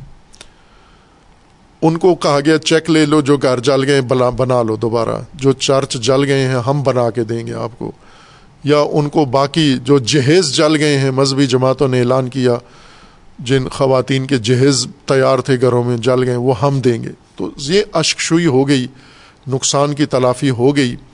لیکن اگلا واقعہ ہوگا یا نہیں ہوگا، اس بارے میں نہ سینٹ نے کچھ کیا، نہ پارلیمنٹ نے کچھ کیا، نہ نگران حکومت نے کچھ کیا، نہ عدالتوں نے کچھ کیا، نہ کوئی قانون بنا، نہ کوئی شک بنی، نہ کوئی اس طرح کا ادارہ بنا اور نہ ہی ماسٹر مائنڈ کی طرف آئے اور ماسٹر مائنڈ کا ذکر ہی نہیں ہے بیچ میں کہ یہ کروایا کس نے ہے، پیچھے محرک کون تھے، وہ نظریہ کون سا ہے جو یہ کام کرواتا ہے؟ اس طرف کوئی بات نہیں ہوئی۔ خوب، یہ دلیل ہے اس بات پر کہ جو واقعہ ہو چکا ہے، اسی کے صد باب کے لیے سب کچھ ہو چکا ہے۔ مجھے یاد ہے ایک سڑک سے گزر رہے تھے۔ پرویز مشرف جب حکمران تھے، ان پر دو حملے ہوئے، قاتلانہ حملے ہوئے، دونوں میں بچ گئے۔ اور ایک ہی سڑک پر دونوں ہوئے۔ ان کے دفتر سے جو راستہ آتا ہے اسلام آباد کی جانب، ایئرپورٹ کی جانب، اسی سڑک پر تھوڑے سے فاصلے سے مختلف اوقات میں ہوئے۔ ایک پل پر ان کی گاڑی گزر رہی تھی اور پل پہ دھماکہ ہوا، وہ بچ گئے۔ اور ایک پٹرول پمپ پہ دما ان کے اوپر اٹیک ہوا، خود کش، لیکن وہ بچ گئے اس میں۔ تو اس کے کچھ عرصے بعد، ظاہر ہے وہ عام شارہ ہے، سب کے گزرنے کی جگہ ہے، ہمارا گزر ہوا۔ تو ایک سینئر فوج کے ہی بزرگ ساتھ تھے، بیٹھے ہوئے گاڑی میں۔ انہیں کی گاڑی پہ جا رہے تھے مجلس پڑھنے۔ تو وہ جو تنگ سا روڈ تھا، اس کے اندر جو انتظامات تھے، اسی پٹرول پمپ کے ساتھ وہ بہت عجیب و غریب تھے۔ تو میں نے ان سے کہا کہ یہ جو ابھی حفاظتی انتظامات ہوئے ہیں، تو کیا آپ لوگوں کو یہ خطرہ ہے کہ آئندہ حملہ بھی اسی پٹرول پمپ سے ہوگا؟ چونکہ اسی پٹرول پمپ پہ یہ انتظامات ہیں۔ باقی نہ پٹرول پمپوں پہ ہے، نہ کسی اور علاقے میں، صرف اسی کو محفوظ بنایا گیا ہے۔ تو کیا آپ کے ذہن میں یہ ہے کہ اسی پٹرول پمپ سے پھر حملہ ہوگا؟ تو انہوں نے کہا نہیں، یہ اس لیے نہیں ہے، بلکہ انہوں نے کہا کہ تربیت میں یہ حصہ ہوتا ہے ہمارا کہ جو واقعہ رونما ہو چکا ہے، اس کو روکنے کی پوری کوشش کرو آپ، اس کی حفاظت کرو، جو ہو چکا ہے۔ یعنی جو دھماکہ ہو چکا ہے، اس کو گھیرے میں لے لو، اس جگہ کو۔ جہاں ہونا ہے، اس کی پرواہ مت کرو، جہاں اگلا دھماکہ ہونا ہے۔ جو دھماکہ ہو چکا ہے، اور کہا کہ یہی ہوتا ہے، ہمارے ملک میں جو ہی کوئی دھماکہ ہوتا ہے، فوراً اس کو آ کے پولیس آ جاتی ہے، فوج آ جاتی ہے، رینجرز آ جاتی ہے، حفاظتی گروپ آ کے اس کو گھیرے میں لے لیتے ہیں کسی کا آنا جانا۔ منع بالکل سخت حفاظت کہ یہاں پر اب یعنی انہیں یہ لگتا ہے کہ اسی دھماکے کی جگہ دوسرا دھماکہ بھی یہیں پر ہوگا، اس کو روکیں ہم۔ اگلا دھماکہ یہاں نہیں ہوگا، اگلا دھماکہ کسی اور جگہ ہوگا اور اگلے دھماکے کے لیے یہ سارا محاصرہ کرو۔ اور اس کے لیے سوچو کہ وہ نہ ہو۔ جڑا والا میں جو ہو گیا اس کی تو آپ نے خوب تلافی کر دی ہے، لیکن جو ابھی جڑا والا جیسا واقعہ ہونا ہے، اس کے لیے کیا کیا ہے؟ کچھ بھی نہیں کیا ہے۔ حتیٰ کوئی گفتگو بھی ایسی بنیادی مجھے نظر نہیں آئی کہ بیٹھ کر اس کی جڑیں تلاش کی گئی ہوں اور یہ تشخیص دیا گیا ہو کہ یہ واقعات کن عوامل کے تحت ہوتے ہیں۔ ان کے صد باب کے لیے ہم بیٹھیں اور کوئی چارہ جوئی کریں تاکہ اگلا واقعہ کسی اور نقطے پر، کسی اور آبادی میں نہ مسیحیت کے خلاف، نہ کسی اقلیت کے خلاف، نہ کسی اسلامی فرقے کے خلاف اگلا یہ واقعہ نہ ہو یہ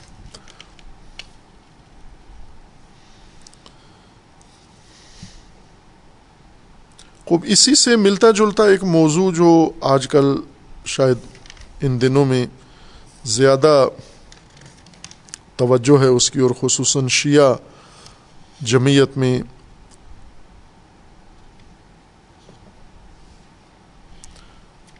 اس کی تشویش ہے۔ جڑا والا کے واقعہ میں جو سزائیں ہیں وہ بھی نہیں دی گئیں، اعلان نہیں ہوا۔ قبائلی علاقوں میں ایک اچھا قانون ہے۔ وہ قانون یہاں لاگو ہونا چاہیے، ہجوم کے خلاف، بلوے کے خلاف۔ یہ اسی موضوع سے مربوط جملہ ہے تکمیلی۔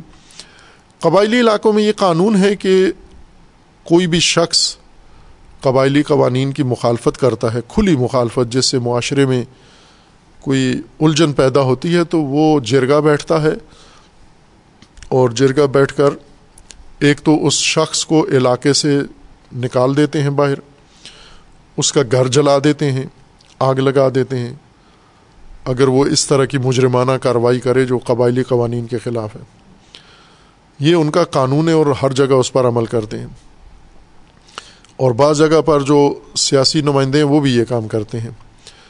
ابھی جو پارا چنار میں جنگ بندی ہوئی ہے، اس جنگ بندی کے معاہدے میں بھی یہ چیز شامل ہے کہ اگر کسی نے دوبارہ پارا چنار میں جنگ کرنے کی کوشش کی یا کی جا رہی ہیں، پچھلے ہفتے بھی کچھ ایسی گزارشات تھیں کہ باقاعدہ نئی جنگ کی تیاریاں ہو رہی ہیں۔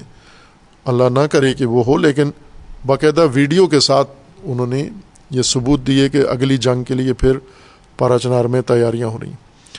لیکن ان کا قانون یہ اور اس معاہدے میں بھی یہ لکھا گیا ہے کہ جو فریق یہ کام کرے گا، اس پر بھاری جرمانہ کیا جائے گا اور اس کے گھر جلا دیے جائیں گے اور اس کو علاقے سے بے دخل کر دیا جائے گا۔ اس طرح کی مشابہ معاہدے کی شکیں ہیں۔ خوب جڑا والا کے مجرموں کے اور جڑا والا جیسے واقعات کے مجرموں میں، جنہوں نے آپ ان کو ایف آئی آر کاٹیں گے، دو دن تھانے میں رہیں گے ضمانت ہو کے باہر آ جائیں گے، اگلے چرچ جلانے کے لیے تیار ہوں گے۔ موجودہ نقد کام کریں، جتنے گھر جلے ہیں، جنہوں نے جلائے ہیں، ان کے گھر جلا دیے جائیں۔ تلافی کے طور پر، اور ان کی جائیدادیں ضبط کر کے جن کے گھر انہوں نے جلائے ہیں، وہ جائیدادیں ان کی بنائی جائیں۔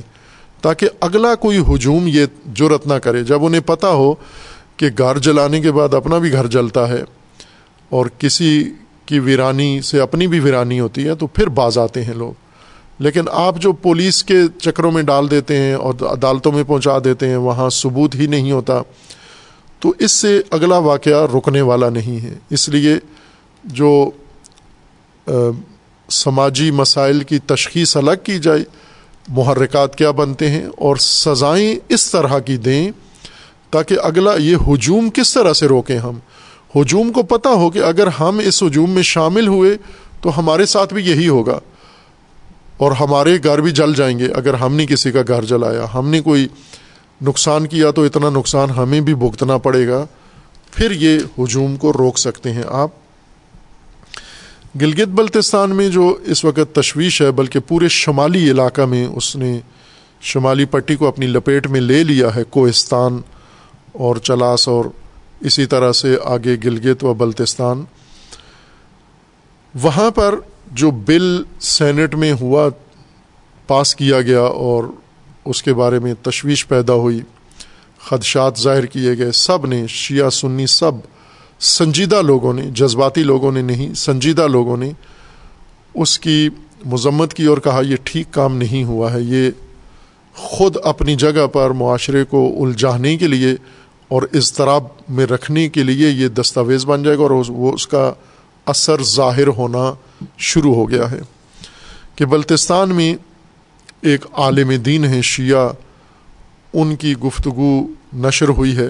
انہوں نے اسی بل کے حوالے سے ہی گفتگو کی ہے اور اس بل کے مندرجات کے متعلق انہوں نے کہا ہے کہ یہ بل ہمارے نظریے کے خلاف ہے اور ہم اس کو نہیں مانتے۔ اسی کو بنیاد قرار دے کر پھر نئی نئی ایک لہر اٹھی ہے۔ تشویش اٹھی ہے اور اس علاقے کے جو دوسرے مذہب سے تعلق رکھنے والے، فرقے سے تعلق رکھنے والے لوگ ہیں، انہوں نے راستہ بند کر دیا اور احتجاج کیا۔ پھر اس کے جواب میں اس عالم دین پر ایف آئی آر کاٹ دی گئی اور اس ایف آئی، اس عالم دین کی دفاع میں پورا علاقہ بلتستان و گلگت دو دنوں سے کافی تشویش میں ہے اور اضطراب میں ہے۔ اور آج مجھے معلوم نہیں کیا صورت حال ہے۔ جمعہ کے دن بھی اعلان ہوا ہوا تھا کہ گلگت بلتستان کے لوگ شیعہ احتجاج کریں گے۔ اور یہ جو ماحول بن گیا ہے، یہ اس بل کے فوری اثرات کا نتیجہ ہے۔ جیسے اہل سنت کے معروف بین الاقوامی شہرت یافتہ اسکالر جناب جاوید غامدی صاحب نے اپنی بل کے متعلق گفتگو میں یہ کہا تھا کہ اس بل سے توہین رکے گی نہیں بلکہ اور بڑھے گی، یہ جملہ تھا ان کا۔ اس سے اور بڑھے گی۔ اس کا طریقہ یہ نہیں تھا جو اپنایا گیا ہے، اس کا طریقہ مفاہمت تھا، اس کا طریقہ آپس میں بیٹھ کر علماء، سرکردہ لوگ دونوں طرف سے بیٹھ کر اس کی چارہ جوئی کے لیے کوئی رائے حل نکالتے، وہ طریقہ تھا۔ لیکن جو اختیار کیا گیا ہے، سیاسی یہ اور بحران زیادہ کھڑا کرے گا اور غامدی صاحب کی یہ بات صد در صد درست ہے اور اس کا ثبوت ہے یہ بلتستان کی موجودہ صورت حال اور ہم نے پہلے بھی کہا تھا کہ ایک طرف سے ملک میں دہشت گردی شدت پکڑ رہی ہے اور سپہ سالار مسلسل دہشت گردی کے موضوع کو اجاگر کر رہے ہیں اور اسے مقابلے کے لیے تاکید کر رہے ہیں۔ ایک طرف سے ملک معیشتی بحران کا شکار ہے، دوسری طرف سے سیاسی بحران ہے اور ساتھ ہی مذہبی فرقہ واریت دہشت گردی کے سما میں، دہشت گردی کے موسم میں فرقہ واریت کا ابھارنا یہ خطرناک ہے۔ ریاست کے لیے، ملک کے لیے، قوم کے لیے، مملکت کے لیے بہت خطرناک کام ہے۔ یہ ایسے ہے کہ جیسے آگ پہ تیل چھڑک دیا کسی نے۔ اور تیل آگ بجھاتا نہیں ہے بلکہ بھڑکاتا ہے، اور وہاں تک آگ پہنچا دیتا ہے جہاں آگ نہیں پہنچ سکتی معمولاً۔ یہ آگ اس فرقہ واریت سے وہاں بھی پہنچ جائے گی، اور یہ شروع ہو گئی ہے یہ۔ ظاہر ہے اس بل کے اوپر شیعہ کے اندر تشویش پیدا ہوئی ہے۔ جگہ جگہ انہوں نے اجتماعات کیے ہیں، ان اجتماعات کے اوپر اپنے دفاع کا حق جتلایا ہے، اور جن لوگوں نے یہ کام کیا ہے اور کروایا ہے، ظاہر ہے جن لوگوں نے یہ بل بنایا ہے اور اس بل کو یہاں تک پہنچایا ہے، انہی کی اسٹریٹجی یہ تھی کہ یہ بل بنے گا۔ ظاہر ہے یہ بل سیدھا ایک فرقے کو ٹارگٹ کر رہا ہے اور وہ فرقہ اپنے دفاع میں ضرور عکس العمل دکھائے گا۔ یہ بھی ان کے علم میں تھا۔ یوں نہیں تھا کہ یہ بالکل نادان نہیں سمجھیں گے اور خاموشی سے بیٹھے رہیں گے۔ توقع کے مطابق ہی ہوا۔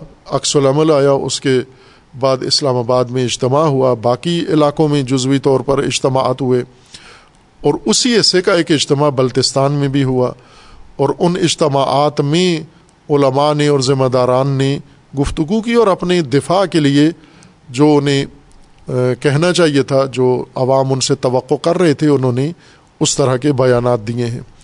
اور وہ دفاعی بیانات پھر دوبارہ آگے مزید اختلاف کا یا تنازع کا موضوع بن گئے ہیں۔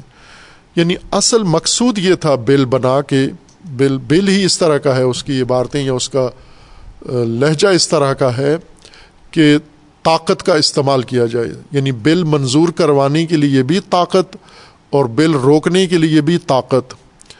اگر بل منظور ہو جاتا ہے، آخری قانون بن جاتا ہے، تو بھی طاقت کے ذریعے سے ہی اس کو نافذ کرنے کا طریقہ ہوگا۔ یعنی در حقیقت اس بل کے ذریعے سے شیعہ مخالفین کو شیعہ کے خلاف طاقت استعمال کرنے کا ایک موقع دیا جا رہا ہے ہتھیار دیا جا رہا ہے۔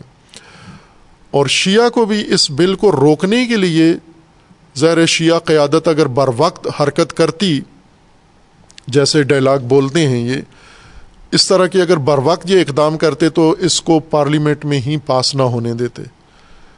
اور پارلیمنٹ میں جب یہ پاس ہو گیا تو اس کو آگے سینٹ میں روک لیتے اور کسی قانونی مرحلے میں یہ رابطے رکھتے ان لوگوں کے ساتھ اور وہاں اپنا اثر رسوخ استعمال کر کے یہ کام کرتے۔ جیسا کہ اطلاع آئی ہیں کہ ایک مسلم لیگ نون کے ایک سینئر رہنما نے یہ کہا ہے کہ یہ جتنے بل سینٹ نے اور پارلیمان نے منظور کیے ہیں، یہ آخری ہفتے میں اور آخری ہفتوں میں حکومت سے، حکومت کے ختم ہونے سے پہلے ایک ایک بل پر باہری رقمیں ان کو دی گئی ہیں۔ اور ان کے بقول کے ہمارے پاس ریکارڈ ہے کس پارلیمانی نمائندے نے کتنے پیسے لیے ہیں، کس بل کے ووٹ کے لیے۔ اور سینٹ میں بھی اسی طرح ہوا ہے، پیسے تقسیم کیے گئے ہیں، پیسے دے کر یہ منظوریاں لی گئی ہیں۔ تو ظاہر ہے، یہ پیسے تقسیم کر کے یہ منظوریاں تو لے لیں آپ نے شیعہ قیادت کو اس وقت اقدام کرنا چاہیے تھا، توجہ کرنا چاہیے تھی، لیکن وہ وقت انہوں نے استفادہ کر کے یہاں تک پہنچا دیا ہے۔ کیا بچا ہے؟ اب شیعہ کے پاس کیا آپشن بچا ہے؟ سوائے اس کے کہ اپنی طاقت کا اظہار کریں، اپنی جمعیت کا اظہار کریں، اور کوئی راستہ چھوڑا ہی نہیں ہے۔ تو اس طرف سے یہ ماحول بنا دیا گیا ہے، دوسری طرف بھی یہی ماحول بنایا ہے۔ کہ یہ انہوں نے اعلان کر دیا کہ یہ ایک دفعہ یہ قانون بننے دیں۔ جب قانون بن جائے گا تو پھر ہم آپ کو مزہ چکھائیں گے کہ قانون کے مقابلے میں آپ کیسے آتے ہیں۔ یہ بھی انہوں نے بھی اعلان کر دیا ہے کہ ایک دفعہ اس کو قانون بننے دیں، پھر ہم آپ کو سکھائیں گے۔ وہ کام جو ہم پہلے نہیں کر سکے، ابھی کریں گے ہم۔ تو زیر وہ بھی طاقت اور ادھر سے بھی طاقت اور یہ طاقت کے تصادم، مذہبی طاقت کے تصادم کی طرف دھکیلا جا رہا ہے۔ اور کون دھکیل رہا ہے؟ سیاست دان سیاسی جماعتیں، مذہبی جماعتیں، پارلیمان، سینٹ، اور انہوں نے کہا ہے کہ یہ اداروں کی تائید سے یہ کام ہوا ہے۔ وہ ادارے جو اس وقت دہشت گردی سے نابرد آزما ہیں، ان اداروں کی تائید سے یہ کام ہوا ہے۔ تو اداروں کو یہاں وضاحت کرنی ہوگی کہ آپ کی تائید سے یہ ماحول بنایا جا رہا ہے۔ ظاہر قطع اس بل کے نتیجے میں ملکی حالات سدھریں گے نہیں، توہین رکے گی نہیں، بلکہ اس میں شدت آئے گی، مذہبی منافرت میں شدت آئے گی، مذہبی تصادم بڑھے گا، گلی گلی بڑھے گا۔ ابھی گلگت بلتستان میں اضطراب پایا جاتا ہے کہ ان کے رہبر، ان کے لیڈر کے خلاف ایف آئی آر کاٹ کی گئی ہے۔ اور دوسروں نے دھمکی دی ہے کہ ہم گلگت بلتستان کے راستے بند کر دیں گے، چونکہ راستے سارے دوسروں کے علاقے سے گزرتے ہیں، کوہستان سے گزرتے ہیں۔ دیامر چلاس وغیرہ سے گزرتے ہیں، یہ علاقے شیعہ نشین نہیں ہیں۔ اور شیعہ کے پاس اور آنے جانے کا راستہ صرف ہوائی راستہ ہے یا یہ ہے؟ ہوائی راستہ عوام کے لیے مقدور نہیں ہے، زمینی راستہ ہے۔ اور زمینی راستہ اگر یہ ناامن کر دیا جاتا ہے، تو بہت بڑا ایک بحران جنم لے گا۔ یہاں پر اب ریاستی مشینری کو اور ملکی اداروں کو اپنی فراست دکھانی چاہیے۔ معاملے کو شدت دینے کے بجائے اس کو کنٹرول کریں اور اس تصادم کی طرف نہ لے کے جائیں۔ ظاہر ہے راستے بند ہوں گے تو راستے کھلوانے کے لیے وہ اپنا زور لگائیں گے۔ یہ راستے بند رکھنے کے لیے اپنا زور لگائیں گے۔ پھر یوں نہیں کہ صرف راستے، چونکہ اس روٹ پر پہلے قتل و غارت ہو چکی ہے۔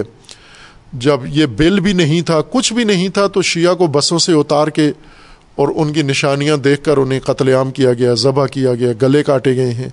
بارہا اس سڑک پر یہ کام ہوا ہے اور بارہا دہشت گردوں نے وہاں پر اظہار وجود کیا ہے۔ وہ آئے ہیں، انہوں نے آ کر وہاں لوگ جمع کیے ہیں اسلحے کی نمائش کی ہے اور گلگت بلتستان طالبان یونٹ کا انہوں نے اعلان کیا ہے اور سیاحت کو انہوں نے نقصان پہنچایا۔ کتنی مدت تک پاکستان میں دہشت گردوں نے سیاحت کو روکے رکھا ہے۔ ایک طرف سے گلگت بلتستان اور سی پیک اور دوسری طرف سے یہ بحران، تو اندازہ ہے کہ سی پیک کا کیا بنے گا اگر یہ بحران گلگت بلتستان میں جاری رہتا ہے، چند دن بھی جاری رہتا ہے، اس کا نقصان کیا ہوگا؟ یوں تو نہیں کہ پھر شیعہ نہیں گزر سکیں گے، باقی گزرتے رہیں گے۔ پھر کوئی بھی نہیں گزر سکتا، نہ چین گزر سکتا ہے، نہ پھر پاکستانی گزر سکتا ہے، نہ کوئی اور گزر سکتا ہے، نہ سامان گزر سکتا ہے۔ تو یہ کسی لحاظ سے کسی کی مصلحت میں نہیں ہے، نہ شیعہ کی مصلحت میں، نہ سنی کی اور نہ ریاست کی مصلحت میں ہے۔ اس وقت ضرورت ہے بصیرت کی، فراست کی اور اس کا معقول رائے حل نکالیں۔ اور بہترین رائے حل یہی ہے کہ اس بل کو کل عدم قرار دیں، جس کی وجہ سے آغاز ہی اتنا خوفناک ہو رہا ہے۔ اگر یہ بل اور آگے بڑھتا ہے بعض مراحل طے کرتا ہے، تو ملک میں گلی گلی یہ صورت حال بن جائے گی۔ جو کسی کے حق میں نہیں ہے۔ یہی وقت ہے کہ ریاستی قیادت، سیاسی قیادت اور مذہبی قیادت ثبوت دیں کہ یہ ذمہ دار لوگ ہیں اور یہ اہل ہیں اور یہ معاملات اور قوم کو بحرانوں سے نکال سکتے ہیں۔ اور بحران سے نکالنے کا مطلب یہ نہیں کسی ایک کو قربانی کا بکرا قرار دیں۔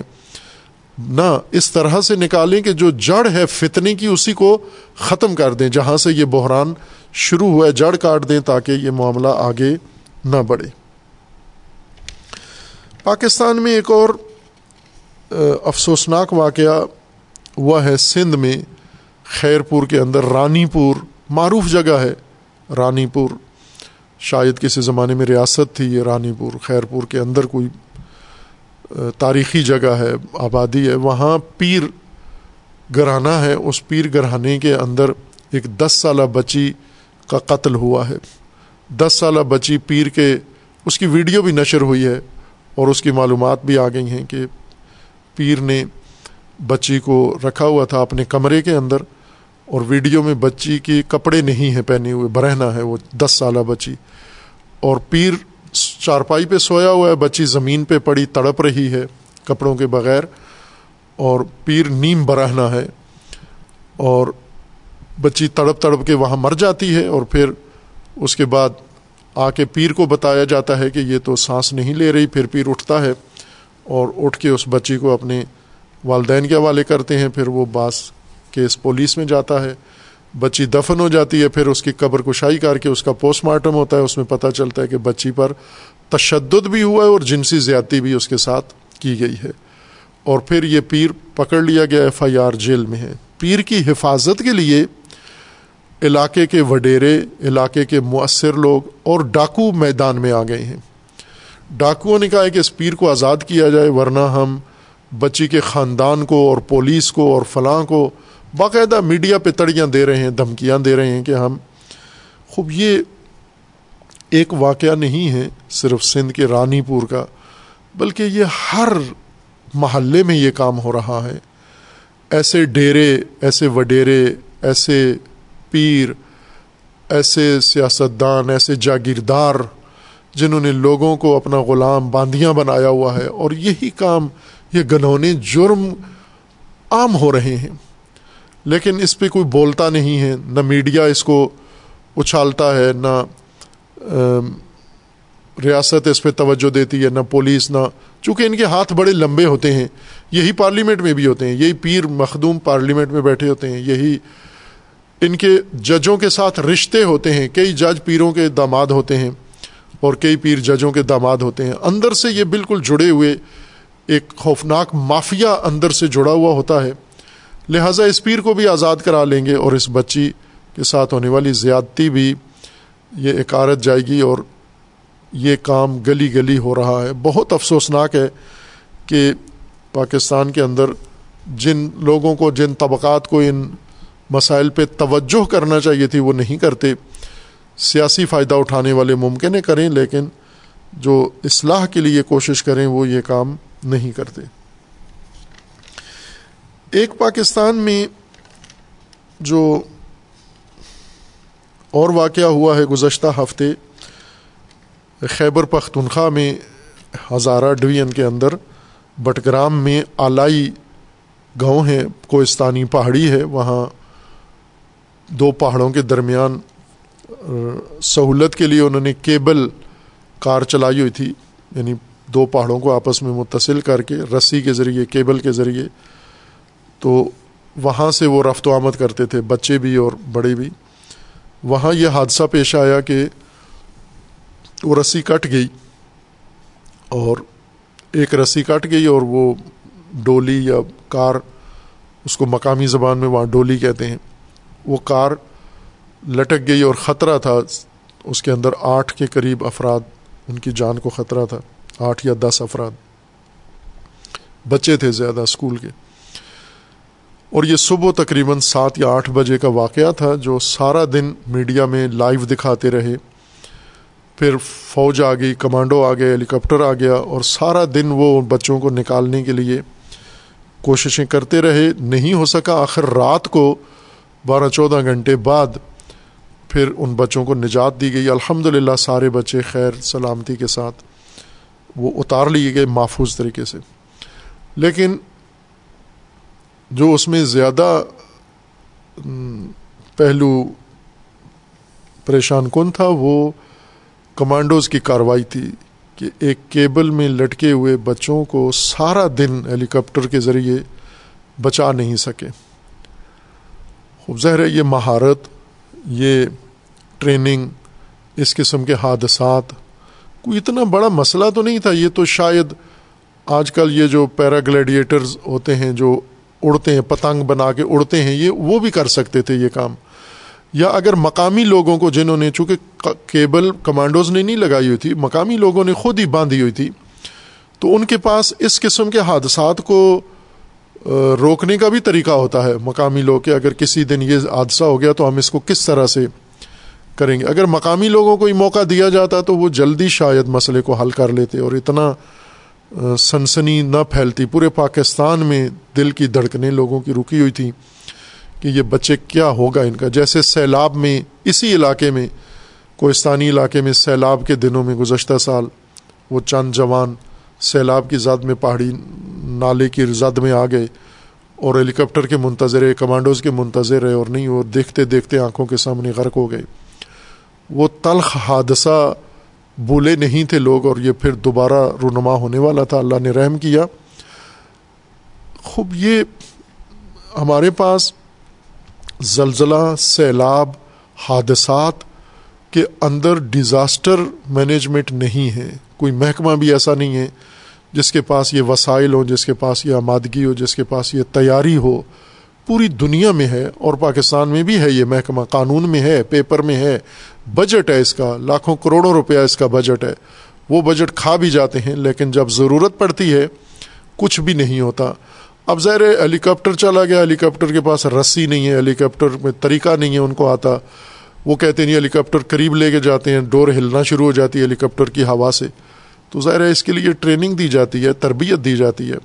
وزیر اعظم نے بلا کر ان کمانڈرز کو تمغے دے دیے جو چودہ گھنٹے انہوں نے ساری دنیا کو یہ تماشا دکھایا کہ یہ ایک سادہ سا مسئلہ ان سے حل نہیں ہو رہا۔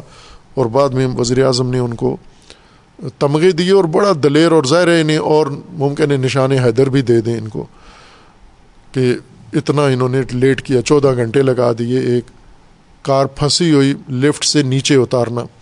مقامی لوگ یقیناً یہ کام جلدی کر لیتے۔ مجھے اعتماد ہے، یقین ہے، تجربے کے طور پر کروایا جا سکتا ہے یعنی پھر خالی ڈولی اسی طرح سے لٹکائی جائے، ہیلی کاپٹر نہ بھیجا جائے اور مقامی لوگوں سے کہا جائے کہ اس کو محفوظ طریقے سے نیچے اتارو۔ یہ مقامی لوگ شاید گھنٹہ، ڈیڑھ گھنٹہ لگے، یہ آپ کو محفوظ طریقے سے اس کو اتار کے نیچے بتائیں گے۔ چونکہ یہ ایک ڈولی نہیں تھی یا ایک اس طرح کے پل لوگوں نے خود بنائے ہوئے ہیں، اس طرح کے مواصلاتی ذریعے لوگوں نے خود بنائے ہوئے ہیں۔ مقامی ٹیکنالوجی کے تحت حادثات بھی ہوتے ہیں، محفوظ نہیں ہوتے اتنے۔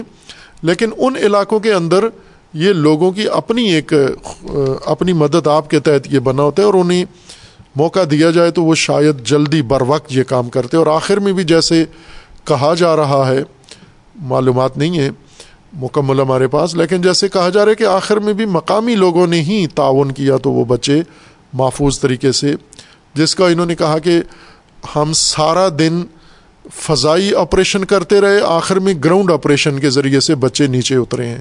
تو یہ گراؤنڈ آپریشن ظاہر ہے، اس کی وضاحت نہیں کی گئی کہ کیا کیا آپ نے گراؤنڈ آپریشن سے جو بچے سارے محفوظ طریقے سے اترے ہیں۔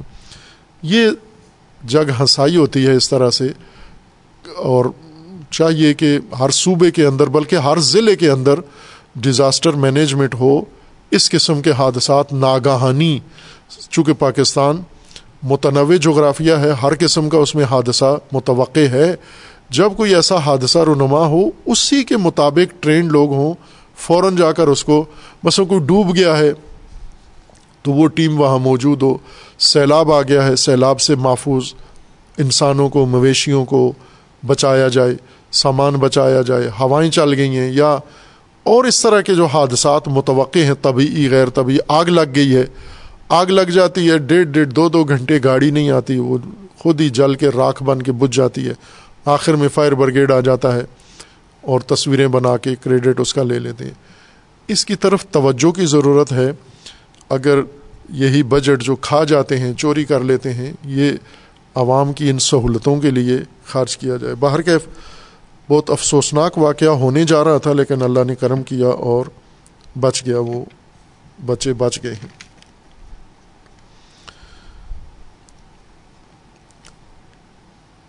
پاکستان میں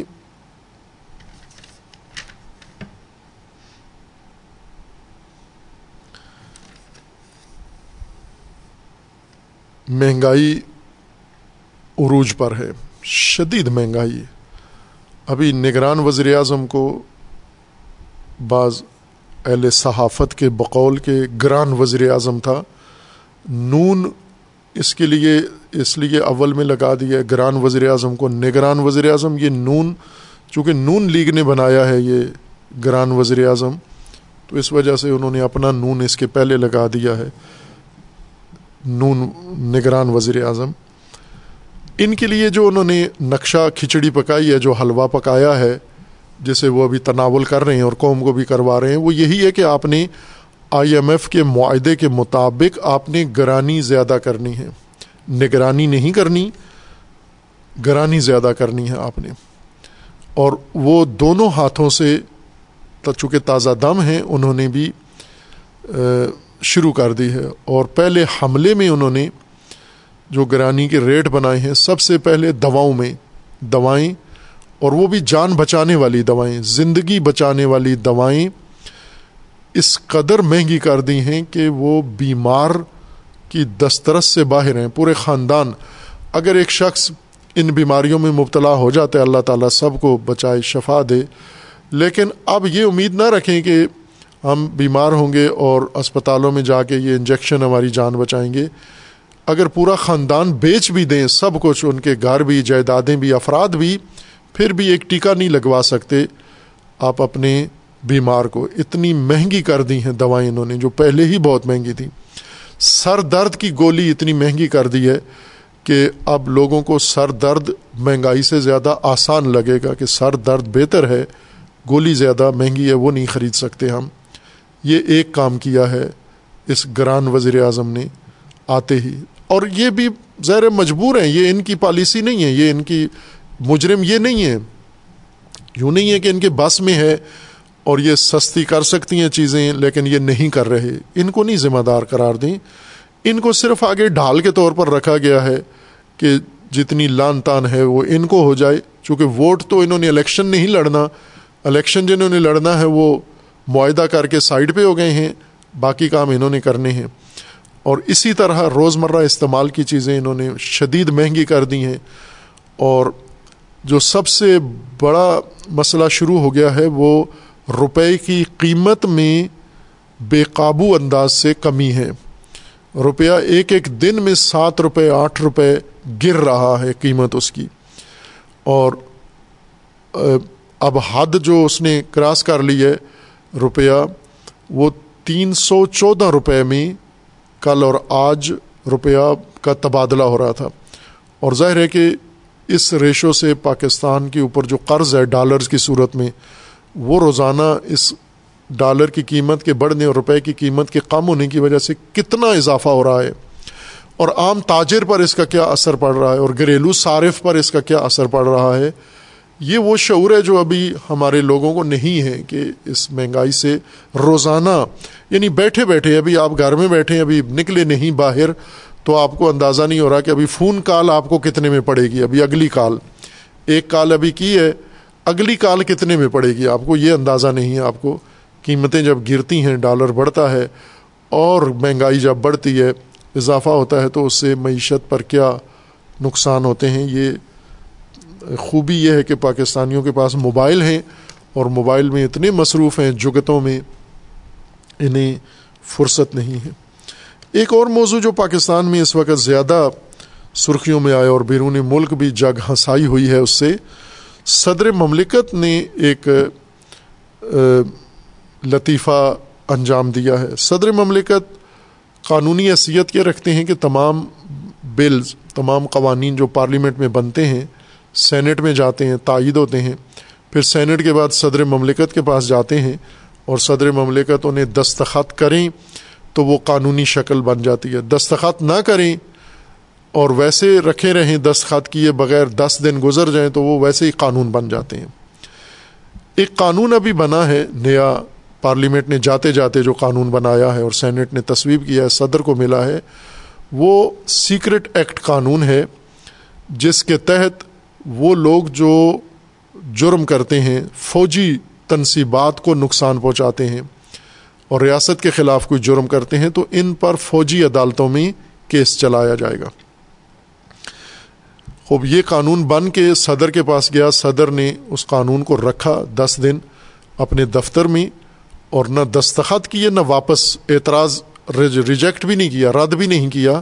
بس دفتر میں رکھے رکھا، اور دس دن گزرنے کے بعد وہ قانون بن گیا۔ پہلے دن وہ دس دن گزرے، دوسرے دن شاہ محمود قریشی، ان کی اپنی جماعت کے سابقہ وزیر خارجہ اور نائب چیئرمین اور ان کے چیئرمین عمران خان، یہ دونوں اس ایکٹ کے تحت گرفتار ہو گئے۔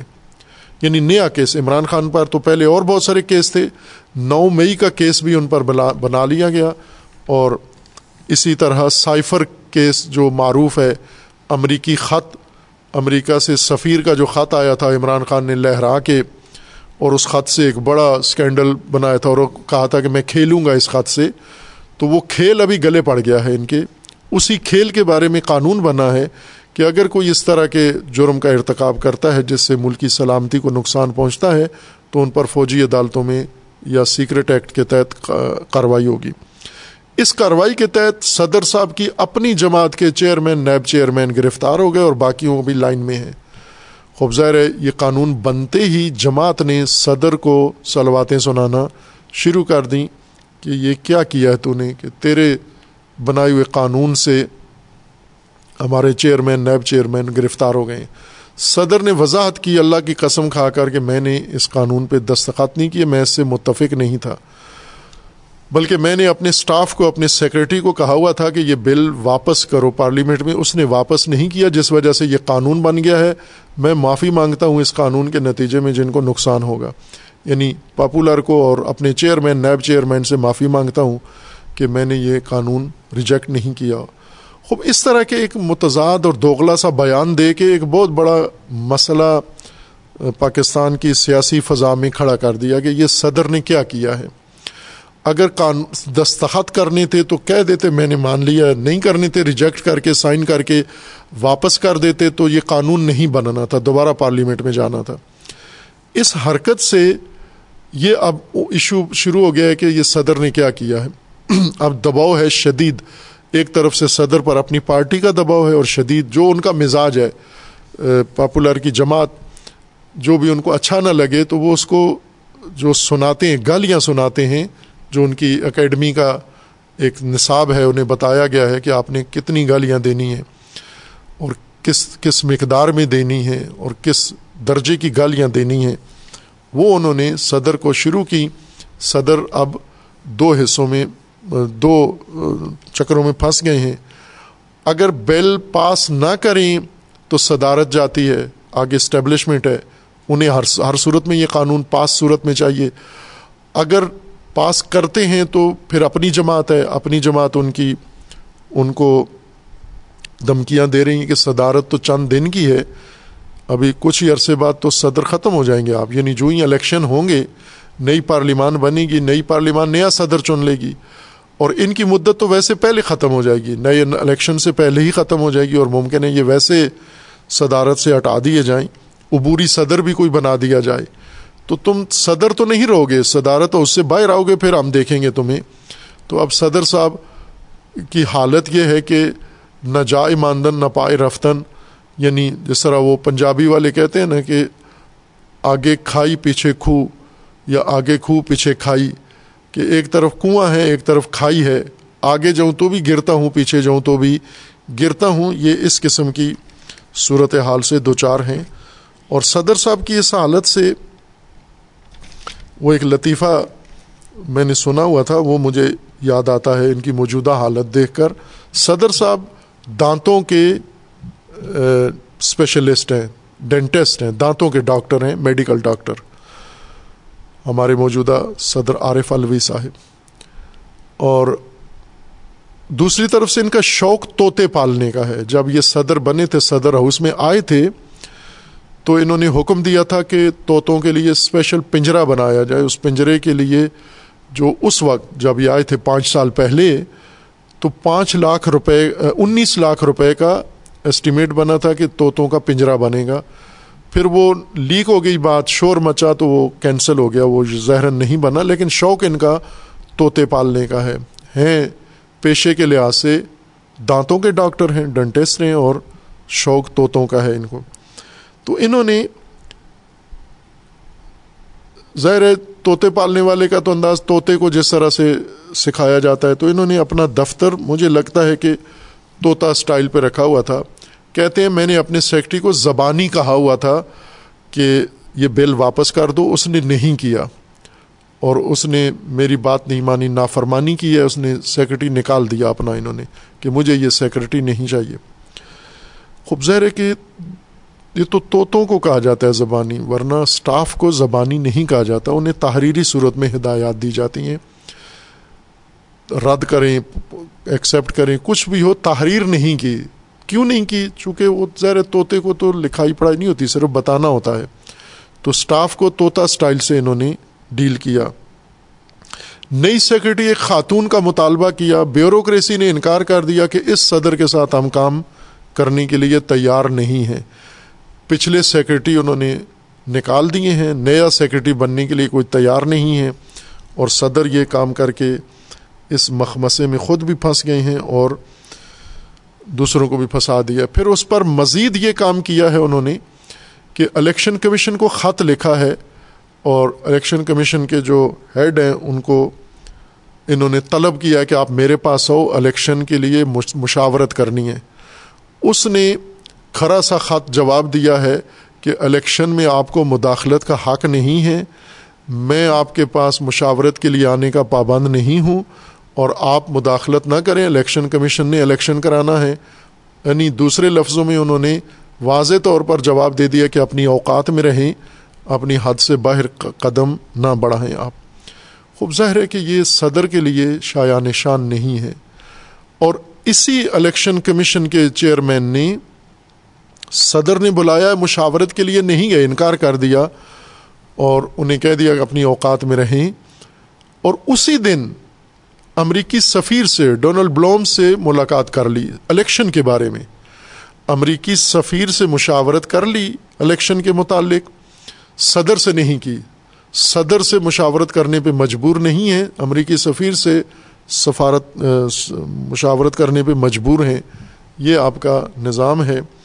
وہ لطیفہ جو ہے وہ یہ کہ ایک مومن نے بتایا جو انگلینڈ سے واپس آئے ہوئے تھے۔ کہا کہ انگلینڈ کے اندر خوب پاکستان کے مختلف لوگ آباد ہیں، بڑے قدیم سے خاندان، کئی نسلیں ان کی وہیں پر ہیں۔ اور یہ لوگ وہاں انگلش اور پنجابی بولتے ہیں، اردو نہیں آتی ان کو، ان پاکستانیوں کو۔ یا اپنی مقامی پنجابی زبان بولتے ہیں، یا پٹھواری، یا پھر انگلش بولتے ہیں۔ انگلش بالکل انگریزوں کی طرح بولتے ہیں اور پنجابی بالکل ایسے جیسے گجرات میں بیٹھے ہوئے ہیں، اس طرح سے بولتے ہیں، پیور، بالکل خالص۔ ایک شخص اس نے گاڑی نکالی بائی روڈ پہ گیا، گاڑی کا ایکسیڈنٹ ہو گیا، اس نے گاڑی آ کے کھڑی کر دی اور اس کے والد جو پرانے بزرگ تھے پنجاب سے گئے ہوئے، وہ بھی گھر میں تھے۔ انہوں نے بیٹے سے کہا کہ مجھے کہیں جانا ہے، گاڑی نکالو۔ تو بیٹے نے کہا کہ گاڑی میں ایکسیڈنٹ ہو گیا ہے۔ تو انہوں نے کہا، کیا ہوا؟ تو انہوں نے کہا، کچھ ڈنٹ پڑ گئے ہیں گاڑی کو۔ گاڑی کے اندر کچھ چیزیں، باڈی اس کی نقصان ہو گیا ہے اس کا۔ ڈنٹ پڑ گئے ہیں۔ تو انہوں نے والد نے بچے کو کہا کہ جلدی سے ڈینٹسٹ کو جا کے گاڑی دکھاؤ۔ چونکہ ڈنٹ پڑے ہیں تو ڈینٹسٹ کو دکھاؤ۔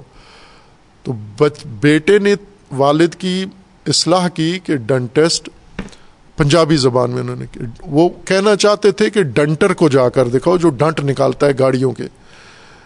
اور کہنے کے ڈنٹر کہنے کے بجائے انہوں نے ڈنٹسٹ کہہ دیا کہ ڈنٹسٹ کو دکھاؤ جا کر۔ تو بیٹے نے والد کی اصلاح کی کہ پنجابی زبان میں ان کو کہا کہ ابا جی ڈنٹسٹ وہ دانت نکالتا ہے، پنجابی کہا وہ دن کاٹ دے۔ تو والد نے اس کو کہا کہ دن کیوں کٹ دے؟ پیسے لے ہوئے ڈانٹ کٹے دانت کیوں نکالتا ہے وہ؟ دانت نکالنا محاورہ یعنی ہنسنے ہنسنے کو کہتے ہیں۔ دانت نکالنا یعنی ہنسنا۔ کوئی کوئی آدمی اگر ہنس رہا ہو تو کہتے ہیں، دانت کیوں نکالتے ہو؟ پنجابی میں کہتے ہیں، دانت کیوں کٹ دیں؟ تو وہ والد نے سمجھا کہ یہ وہ مکینک ہے کہ جب ہم اسے گاڑی جا کر دیتے ہیں تو آگے سے دانت نکالتا ہے یعنی ہنستا ہے۔ تو والد یہ سمجھا۔ والد نے کہا کہ اسے کہو کہ ہنستا کیوں ہے؟ پیسے لے اور گاڑی ٹھیک کرے۔ خوب زہر ہے کہ ڈنٹسٹ کا کام ہی دانت نکالنا ہے۔ اب ڈنٹسٹ کو جب آپ بٹھا دیں گے مملکت کے اوپر، تو اس نے تو یہی کام کرنا ہے۔ جس طرح کھیل سے کھلاڑی اٹھا کے لا کے بٹھا دیا، اب توقع یہ تھی کہ ملک چلائے، معیشت سنبھالے۔ وہ معیشت کیسے سنبھالے؟ ان کو معیشت کا کیا تجربہ ہے؟ اسی طرح ڈینٹسٹ کو لا کے آپ نے یہاں بٹھا دیا۔ اب سمجھتے ہو کہ بل بھی صحیح پاس کرائے اور الیکشن کے اور مشاورت بھی صحیح کرے۔ باہر کیف یہ پاکستان کے اندر جاری مسائل ہیں، مشکلات ہیں اور خنداور ہیں مزہ کا خیز ہیں۔ ہستی ہے دنیا پاکستان کے صدر سے لے کر نیچے تک سب کے اوپر۔ آخری موضوع جو میں چاہتا تھا زیادہ اس کے بارے میں کچھ گفتگو کروں، لیکن وقت قلیل رہ گیا ہے۔ وہ ہیں پاکستان کے مشہور عالم دین شیعہ محمد حسین نجفی معروف ڈکو صاحب وہ وفات پا گئے ہیں گزشتہ ہفتے اور اللہ تبارک و تعالیٰ سے دعا ہے، خدا و تعالیٰ ان کی مغفرت فرمائے، ان کو اجر عظیم دے اور ان کے اہل خاندان، ان کے پیروکاران اور ان کے شاگردان کو تعزیت و تسلیت عرض کرتے ہیں۔ چونکہ ایک ایسی شخصیت تھے یہ جن کا وسیع اثر تھا پاکستانی مذہبی حلقے کے اندر، خصوصاً تشیعوں کے اندر۔ البتہ غیر شیعہ کے اندر بھی تھا، ان کی ایک پہچان تھی۔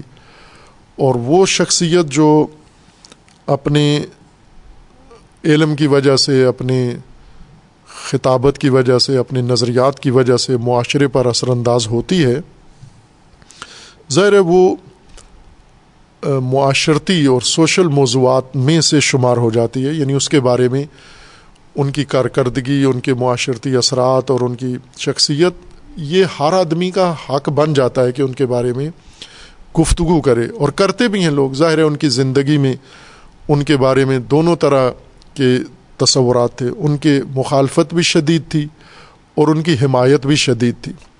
لوگ ان سے متاثر بھی تھے، بہت متاثر تھے اور لوگ ان کے شدید طریقے سے مخالف بلکہ دشمن بھی تھے۔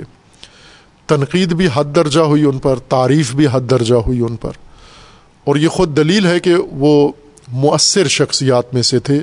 بے تاثیر شخصیت نہیں تھے کہ ایسے آئے ہوں اور ایک عالم کی حیثیت سے اپنا وقت گزار کے اور ٹائم پاس کر کے چلے گئے ہوں، بلکہ انہوں نے اپنے طولانی زندگی میں اکانوے سال کی عمر میں انہوں نے وفات پائی ہے یعنی تقریباً تقریباً ایک صدی۔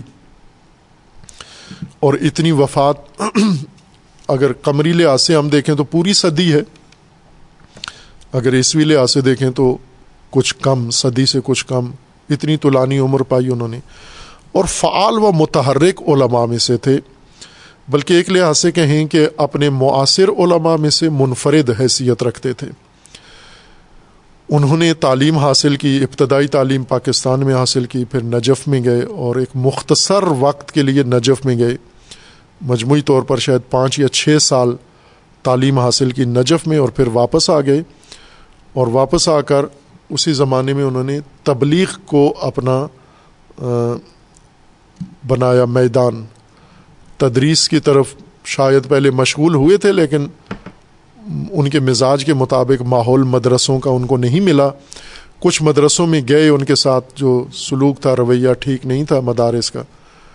تو اب معلوم نہیں، مجھے دقیق معلومات نہیں ہے کہ کیوں آیا بدزن ہو کے دل سرد ہو کے مدارس چھوڑ دیے۔ لیکن تبلیغ کو انہوں نے تسلسل کے ساتھ جاری رکھا اور تحریر و تعلیف کتابیں بھی لکھی ہیں جو مشہور ہیں۔ اور ان کو کہا جا سکتا ہے کہ بحثیت عالم اپنے معاصر علماء میں سے، پاکستانی علماء میں سے وہ واحد ایسے شخصیت ہیں کہ جنہوں نے جو دین پڑھا، جو سمجھا، اس کو بتایا بھی لوگوں کو۔ برخلاف دیگر علماء کے، باقی علماء کے دو دین ہیں۔ ایک جو انہوں نے پڑھا اور جو پڑھا وہ کتابوں میں ہی رکھا، وہ اپنی زندگی میں بھی نہیں اتارا اور لوگوں کو بھی نہیں بتایا، بلکہ لوگوں کو لوگوں کی پسند کی بات بتائی۔ اور کتابوں میں کچھ اور پڑھا ہے۔ اکثریت اس طرح کے ہیں کہ جنہوں نے یہی نصاب جو محمد حسین نجفی صاحب نے پڑھا تھا، یہی دوسروں نے بھی پڑھا، اسی نجف میں انہیں اساتید کے پاس پڑھا۔ لیکن واپس آ کر انہوں نے لوگوں کو دیکھا کہ لوگ کیا پسند کرتے ہیں، کیا پسند نہیں کرتے۔ محمد حسین نجفی صاحب نے یہ نہیں دیکھا کہ لوگ کیا پسند کرتے ہیں، کیا نہیں کرتے، بلکہ انہوں نے یہ دیکھا کہ وہ جو کتابوں کے اندر موجود ہے جو آئمہ اہل البیت علیہ السلام کے مکتب سے اور ہمارے قدیم فقہا و علماء نے جو نصاب بنایا ہے، دین بنایا ہے، عقیدہ انہوں نے، عقائد کی کتاب پڑھی، وہ جو کچھ انہوں نے پڑھا عقائد میں، وہ سارے عقائد آ کے انہوں نے اپنی قوم کو بتائے۔ زیر قوم پہلے سے کتابی عقیدے کی عادت نہیں رکھتی تھی، سنے ہوئے نہیں تھے۔ قوم نے پہلے من گڑھت عقیدے سنے ہوئے تھے اور بنائے ہوئے تھے۔ خطیب آئے ہوئے تھے، لکھنؤ کے خطیب محمد سے نجفی جب آئے پاکستان میں، تو ان کے مد مقابل لکھنؤ کے خطبہ تھے۔ اور بڑی شخصیات تھیں، معروف لوگ تھے۔ لکھنؤ کے خطبہ نے اب آیا، کتابیں پڑھی تھیں، نہیں پڑھی تھیں، ان کے حالات زندگی میں دیکھا جا سکتا ہے۔ لیکن جو بات مسلم ہے کہ انہوں نے اگر پڑھی بھی تھیں تو وہ عقائد نہیں پڑھے تھے جو محمد حسین ڈکو صاحب نے نجف میں پڑھے تھے۔ یعنی نجف کے تعلیمی نصاب میں جو عقائد پڑھائے جاتے تھے، لگتا ہے لکھنؤ میں وہ نہیں پڑھائے جاتے تھے۔ چونکہ لکھنؤ کے علماء و خطبہ بال اتفاق وہ عقائد میں اور نظریہ رکھتے تھے۔ ان کتابی یعنی شیعہ کے جو مسلم علم کلام کی کلامی کتابوں کے اندر جو عقائد ہیں ان کے یہ عقیدے نہیں تھے مختلف امور کے بارے میں۔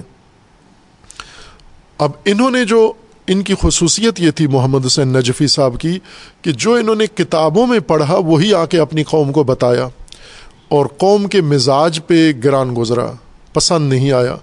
چونکہ لکھنؤ کے علماء جو بیان کرتے تھے وہ عوام پسند باتیں کرتے تھے۔ لیکن نجف کے یہ عالم آئے، انہوں نے خدا پسند باتیں لوگوں کو بتائیں، اہل البیت پسند باتیں لوگوں کو بتائیں۔ اور ظاہر سی بات ہے کہ جب لوگوں کے مزاج کے خلاف کوئی بات کریں، بے شک وہ حق ہو، لوگ حق و باطل نہیں دیکھتے، لوگ اپنی پسند و ناپسند دیکھتے ہیں۔ آپ ایک حق بات کریں جو انہیں پسند نہ ہو، وہ بہت ناگوار گزرتی ہے۔ اور آپ ایک باطل بات کریں، غلط بات کریں جو انہیں پسند ہو، وہ انہیں بہت پسند آتی ہے۔ مثلا آپ قرآن پڑھیں انہیں ناگوار گزرتا ہے، آپ گانا گائیں انہیں اچھا لگتا ہے، چونکہ گانا ان کی پسند ہے، قرآن ان کی پسند نہیں ہے۔ محمد سے نجفی صاحب کی یہ ایک بڑی خصوصیت تھی کہ انہوں نے جو کتابوں میں پڑھا، وہ آ کر لوگوں کو بیان کر دیا۔ نجف کے باقی علماء نے یہ کام نہیں کیا۔ نجف کے باقی علماء نے جو کتابوں میں پڑھا، وہ کتابوں میں ہی بہتر سمجھا، کتابوں سے باہر نہ آئے۔ لوگوں کو نہ ملے اور لوگ ہمارے مخالف نہ ہوں، ہمارے لیے کوئی مشکل پیش نہ آئے، نہ معاشی مشکل پیش آئے۔ چونکہ ایک بڑی مشکل یہ ہوتی ہے کہ اگر علماء نے مدرسہ بنانا ہے تو چندے عوام سے لینے ہیں، اگر مجلس پڑھنی ہے، فیس عوام سے لینی ہے۔ اگر پیش نمازی کرنی ہے، تنخواہ عوام سے لینی ہے۔ تو عوام کی پسند کے بغیر تو عالم کچھ بھی نہیں ہے، بھوک مرے گا وہ۔ لہٰذا یہ علماء سمجھدار تھے عقل مند تھے۔ انہوں نے آ کر کتابوں سے جو پڑھا ہوا تھا، کتابیں بند کر کے الماریوں میں رکھ دیں، لائبریریوں میں رکھ دیں اور عوام کو پڑھا۔ عوام کے ذہنوں میں کیا لکھا ہوا ہے؟ عوام کے اندر کیا ہے؟ جو عوام نے پسند کیا، انہوں نے وہ اختیار کیا۔ بائیں کے یہ بھی نجف سے تھے، لیکن انہوں نے وہ چیزیں بیان نہیں کی، خاموشی اختیار کی۔ اگر غلط دین یا غلط عقیدہ ترویج نہیں کیا تو صحیح بھی نہیں کیا۔ نجف کے علماء نے جو محمد سے نجفی صاحب کے معاصر تھے، انہوں نے نجفی صاحب کی طرح نہیں جرت دکھائی، خاموشی اختیار کی، بلکہ جب نجفی صاحب نے یہ مطالب بیان کی اور لوگوں نے نجفی علماء سے آ کے تائید مانگنا چاہیے یا حمایت کہ یہ ٹھیک کہتے ہیں یا نہیں کہتے، تو انہوں نے مصلحتی خاموشی اختیار کی، چونکہ اگر وہ کہہ دیں یہ ٹھیک کہتے ہیں تو یہ ڈکو گروپ مشہور ہو جائیں گے اور عوام ان کو بھی لان تان کریں گے۔ اور اگر یہ کہیں یہ غلط کہتے ہیں تو پھر اور مصیبت ان کی کھڑی ہو جائے گی۔ باہر کیفے انہوں نے سکوت میں اپنی مصلیت سمجھی اور ساکت رہ کے اپنی شخصیتیں اور اپنی عزتیں بچائی ہیں۔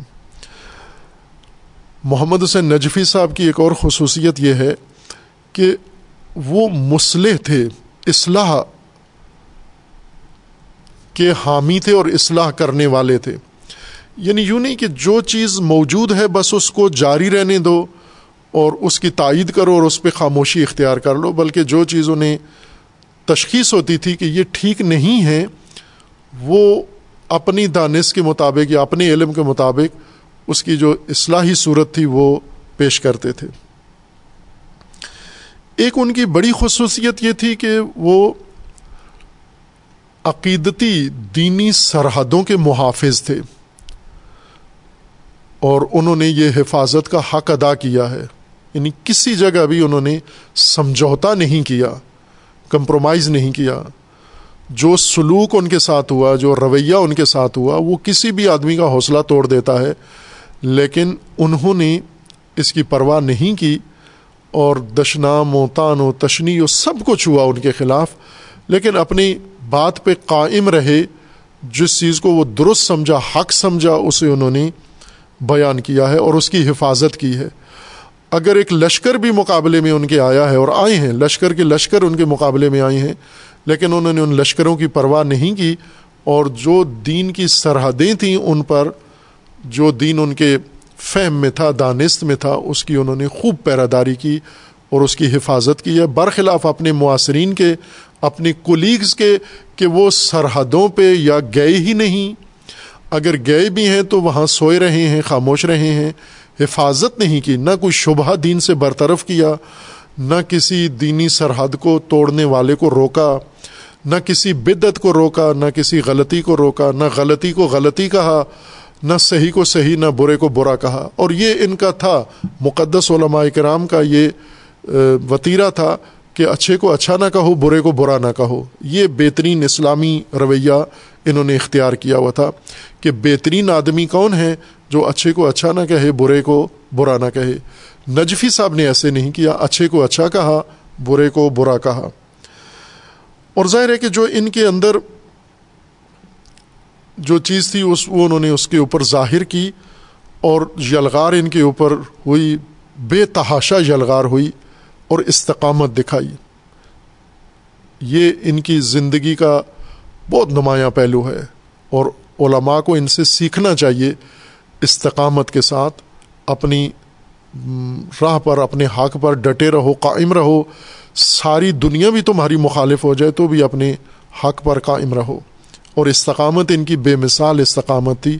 کسی نقطے پر انہوں نے سمجھوتا نہیں کیا۔ خوب ظاہر ہے کہ یہ ان کی خصوصیات تھیں یہ ان کی خوبیاں تھیں جو ساری دنیا کے سامنے تھیں اور آج اسی وجہ سے انہیں لوگ یاد کرتے ہیں۔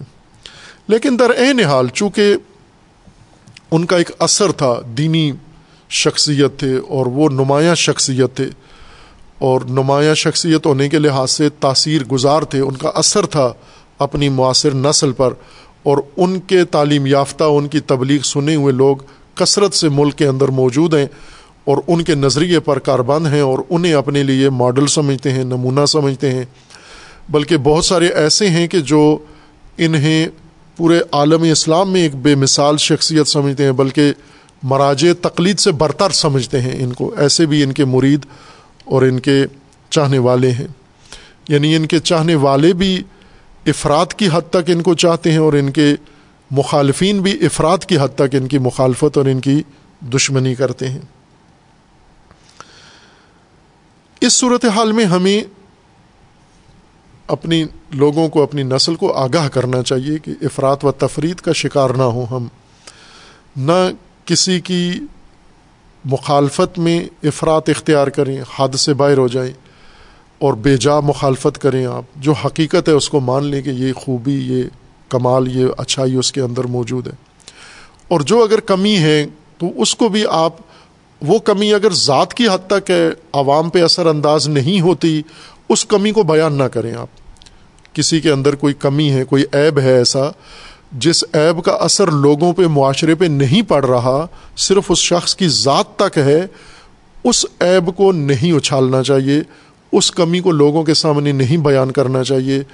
وہ کمزوری لوگوں کے سامنے بیان کرنا خود ایک بڑا عیب ہے اور غلطی ہے یہ۔ چونکہ اس کے سماجی اثرات نہیں ہیں، معاشرتی اثرات نہیں ہیں۔ لیکن جن چیزوں کے معاشرتی اثرات ہیں، انہیں ضرور نشاندہی کرنی چاہیے تاکہ لوگ ایک اعتدال کے اندر اور توازن کے اندر رہیں۔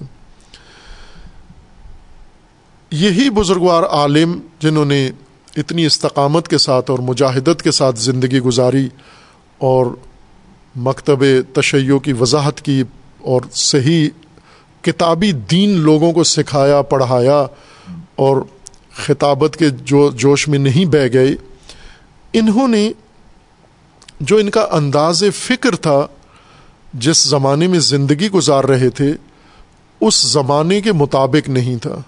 روایتی انداز فکر تھا۔ روایتی انداز فکر یعنی محدود مذہبی تصور یعنی ان کے نزدیک یہ ان علماء میں سے تھے جو نجف میں بھی زیادہ ہیں، بلکہ نجفی تفکر زیادہ تر یہی ہے۔ کہ دین ہمارا منحصر ہے عبادات کے اندر۔ کل دین یہی ہے ہمارا۔ اور عبادات سے ہٹ کر، عبادات سے باہر کوئی دینی تعلیم نہیں ہے، کوئی دینی حکم نہیں ہے، کوئی دینی نظام نہیں ہے۔ بس یہی معنویات اور عبادات ہمارا دین ہے۔ مولانا محمد حسین ڈکو صاحب، نجفی صاحب، یہ اس طبقہ علماء سے تعلق رکھتے تھے جن کا یہ اعتقاد ہے۔ آج بھی ان کے ہم فکر علماء قم میں موجود ہیں۔ نجف میں موجود ہیں، پاکستان میں موجود ہیں۔ بلکہ اکثریت ایسے ہیں اور اہل سنت میں بھی ایسے ہی اکثریت انہی لوگوں کی ہے جن کا دین فقط معنویات میں، اخلاقیات میں اور عبادات میں منحصر ہے۔ یہ ان لوگوں میں سے نہیں، ان علماء میں سے جو دین کو وسیع، دائرہ حیات انسانی تک وسیع سمجھتے ہیں۔ دین کے اندر نظام کے بھی قائل ہیں، دین کے اندر حکومت کے بھی قائل ہیں، دین کی حاکمیت کے بھی قائل ہوں، دین کے اندر باقاعدہ نظام امامت ولایت کے بھی قائل ہوں۔ آج کے غیبت قبرا کے زمانے میں یہ اس طبقے میں سے نہیں تھے یہ۔ خوب، یہ ان کی ایک فکری خصوصیت تھی کہ روایتی علماء میں سے تھے جو دین میں محدود سوچ رکھتے ہیں۔ جدت نہیں تھی ان کے سوچ میں یعنی جدید زمانے میں آج کی نسل کی رہنمائی کے لیے کیا ان کے پاس رائے حل ہونا چاہیے یا تعلیمات؟ یہ آج کی نسل کو پچھلے زمانے میں لے جانے کے لیے تو تیار تھے، لیکن آج کی نسل کو آج کے زمانے میں اور آج کی نسل کو اگلے زمانے کے لیے تیار کرنے کے لیے ظاہر ہے، ان کی فکر ہی نہیں تھی، سوچ ہی نہیں تھی۔ ایک ان کے اندر اور جو خصوصیت تھی وہ یہ کہ یہ چونکہ نجف کے تعلیم یافتہ تھے اور نجف میں بھی پھر ایک خاص مکتب کے پیروکار تھے، فلسفہ و عرفان و تصوف کے شدید مخالف تھے علوم اقلیہ کے۔ نہ انہوں نے خود وہ تحصیل کی، وہ علوم اور نہ ہی دوسروں کو جائز قرار دیا۔ شدت کے ساتھ مخالف تھے، بلکہ اس کو الحاد و کفر و زندقہ سمجھتے تھے۔ ان علوم میں سے سمجھتے تھے کہ یہ کوئی پڑھے تو دین سے ہی خارج ہو جاتا ہے۔ اور اسی بنیاد پر انہوں نے کچھ ایسے خطرناک نظریات بھی اپنائے اور ان کی ترویج کی اپنے مریدوں میں، اپنے پیروکاروں میں، جن کے نتائج محسوس ہیں، لوگوں کے اندر ان کے متاثرہ، جو ان کے افکار سے متاثر لوگ ہیں، ان میں موجود ہیں کہ چونکہ فلسفہ و عرفان ان کے نزدیک ممنوع علوم ہیں، لیکن ظاہر تشیع کے علماء کے اندر فلسفہ و عرفان دونوں کے پڑھے ہوئے علماء بھی موجود ہیں اور عرفا بھی موجود ہیں، فلاسفہ بھی موجود ہیں، نجف میں بھی موجود تھے، قم میں بھی موجود ہیں اور ہر طبقے میں موجود ہیں۔ لیکن یہ طبقہ مخالف تھا، شدید مخالف تھا۔ ابھی بھی قم میں بھی ایسے علماء ہیں جو فلسفہ کو آج بھی کفر کہتے ہیں، اسلامی فلسفہ کو۔ وہ اسلامی فلسفہ جو وجود الہی کے اس بات کی دلیلیں دیتا ہے، وہ فلسفہ جو اس بات معاد کی دلیلیں دیتا ہے وہ فلسفہ جو اس بات نبوت و شریعت کی دلیلیں دیتا ہے، وہ فلسفہ جو امامت کی دلیلیں دیتا ہے، اور وہ فلسفہ جو کائنات کی تشریح کرتا ہے اور قرآنی آیات کی وضاحت کرتا ہے، اس کو یہ زندقہ و اس کو کفر و الحاد کہتے تھے۔ منع کرتے تھے، نہ خود پڑھے ہوئے تھے، نہ اپنے شاگردوں کو پڑھنے کی اجازت دیتے تھے۔ بلکہ جو فلسفہ و عرفان پڑھے ہوتے تھے، ان کی شدید مخالفت بھی کرتے تھے۔ بعضوں کے بارے میں تو انہوں نے اظہار بھی کیا ہے۔ ایک بڑی غلطی جو ان سے سرزاد ہوئی ہے اور ہماری دعا ہے کہ اللہ انہیں معاف فرمائے گا، وہ اسی نظریے کی وجہ سے جو فلسفہ و عرفان کے متعلق تھی، انہوں نے امام خمینی رضوان اللہ تعالیٰ علیہ کی نوز باللہ تکفیر کی تھی۔ انہوں نے خود انہوں نے کی تھی۔ زبانی کلامی تو ہر جگہ کہتے تھے، ان کے ان سے جنہوں نے سنا ہوتا وہ آج بھی لوگ موجود ہیں شاگرد، ان کے متاثرہ، ان کی تبلیغ سے جو متاثر لوگ ہیں کہ لیکن انہوں نے ایک کتاب بھی لکھی تھی جو اپنے شاگرد کے نام پر چھاپی ہے انہوں نے۔ اور اس شاگرد کے نام پر ایک چھوٹی سی کتابچہ تھا اور اس میں انہوں نے، اس کتاب کی تقریض انہوں نے خود لکھی تھی اپنے نام سے۔ کتاب کا متن بھی انہی کا ہے، کتاب کی تقریض بھی انہی کی ہے۔ لیکن متن اپنے شاگرد کے نام سے چھاپا اور تقریض اپنے نام سے لکھی۔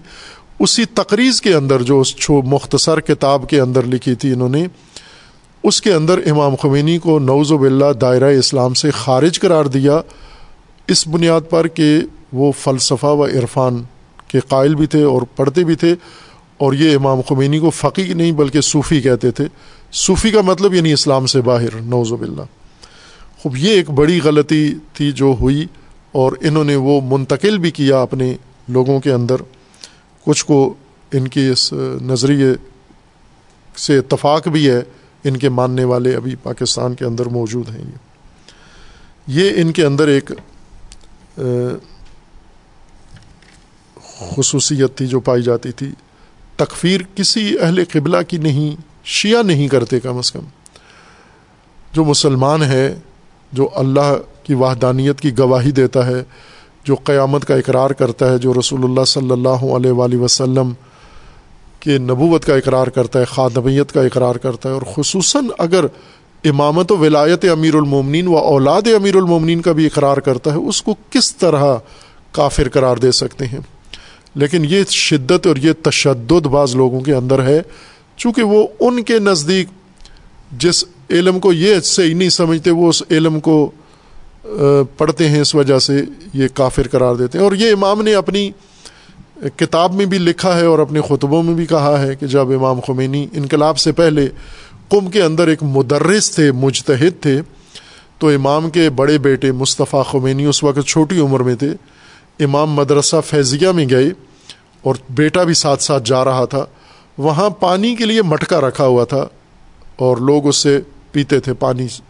ایک گلاس رکھا ہوا تھا اور مٹکا کپ تھا۔ امام کے بیٹے نے اسی گلاس سے پانی پیا اور پھر والد کے پیچھے چلے گئے۔ بعد میں ایک شخص آیا، عالم دین بڑا، اور اس نے آ کر وہ گلاس وہاں سے اٹھایا اور جا کے نلکے پہ دھویا اور اس کو پاک کیا۔ پاک کر کے پھر آ کے اس سے پانی پیا۔ دوسرے شخص نے اس سے پوچھا کہ دھویا کیوں ہے تو نے اس نے کہا کہ یہ نجس ہو گیا ہے۔ کہا، کیسے نجس ہوا؟ کہا، تو نے دیکھا نہیں، کافر کے بیٹے نے پانی پیا ہے۔ اس نے کہا، کون کافر ہے؟ تو اس نے روح اللہ کہا کہ یہ سید روح اللہ، یہ کافر ہے۔ کیوں کافر ہے؟ نوزب اللہ کہا، اس وجہ سے کہ فلسفہ پڑھاتا ہے۔ ابھی فلسفہ کا درس دینے گیا ہے۔ خوب، یہ قم کے اندر بھی یہ تفکر جاہلانہ موجود تھا۔ نجف کے اندر بھی موجود تھا اور آج پاکستان کے اندر بھی موجود ہے۔ علم دشمنی یہ نہیں جچتی علماء کے ساتھ۔ بے شک آپ نہ پڑھو وہ علم، لیکن دشمن تو نہ ہو اس کے۔ مثلا ہم نے سائنس علوم نہیں پڑھے تو دشمنی بھی تو نہیں بنتی کہ جو علم ہمیں نہیں پڑھا، نہیں سمجھ میں آتا، اس کے دشمن ہو جائیں آپ۔ اور پھر فلسفہ تو وہ علم ہے کہ جس کے بغیر تو کسی علم کی گت بنتی ہی نہیں ہے۔ تمام علوم بلاخر فلسفہ کی وجہ سے اپنی وجود ثابت کر سکتے ہیں جو اپنی جگہ پر یہ بات ہے یہاں پر ہم اسے نہیں چھیڑتے۔ اور عرفان جو شیعہ علماء امام خمینی جیسی شخصیات جیسے عرفان کے قائل ہیں، وہ امام زین العابدین علیہ السلاۃ وسلام جو امام علی علیہ السلام کا عرفان ہے، امام حسین علیہ السلاۃ وسلام سے لیا گیا عرفان ہے، جو ان کی مناجات میں، دعائے عرفہ میں، صحیفہ سجادیہ میں اور مناجات امیر المومنین میں اور اسی طرح دعائے جوشن میں ہے جو عرفان، یہ اس عرفان کے معتقد ہیں، نہ جعلی عرفان کے۔ لہٰذا اگر آپ نہیں جانتے تو تکفیر حق نہیں بنتا۔ یہ اشتباہ تھا اور بڑی غلطی تھی یہ۔ ان کا جو تفکر تھا، محمد حسین نجفی صاحب کا، وہ اخباریت شیعہ کے اندر دو تفکر پائے جاتے ہیں، اجتہاد اور اخباریت۔ اخباری اہل حدیث کی طرح ہیں۔ جس طرح اہل سنت میں اہل حدیث ہیں، شیعہ میں اخباری ہیں۔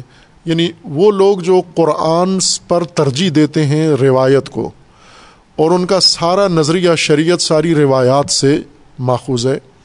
اور یہ قدیم سے تھے، شیخ صدوق اور شیخ صدوق سے پہلے کے بزرگان تھے۔ یہ سارے محدث کہلاتے تھے یا اخباری اور ڈکو صاحب بھی، محمد حسین نجفی صاحب بھی اسی تفکر کے حامی تھے یہ۔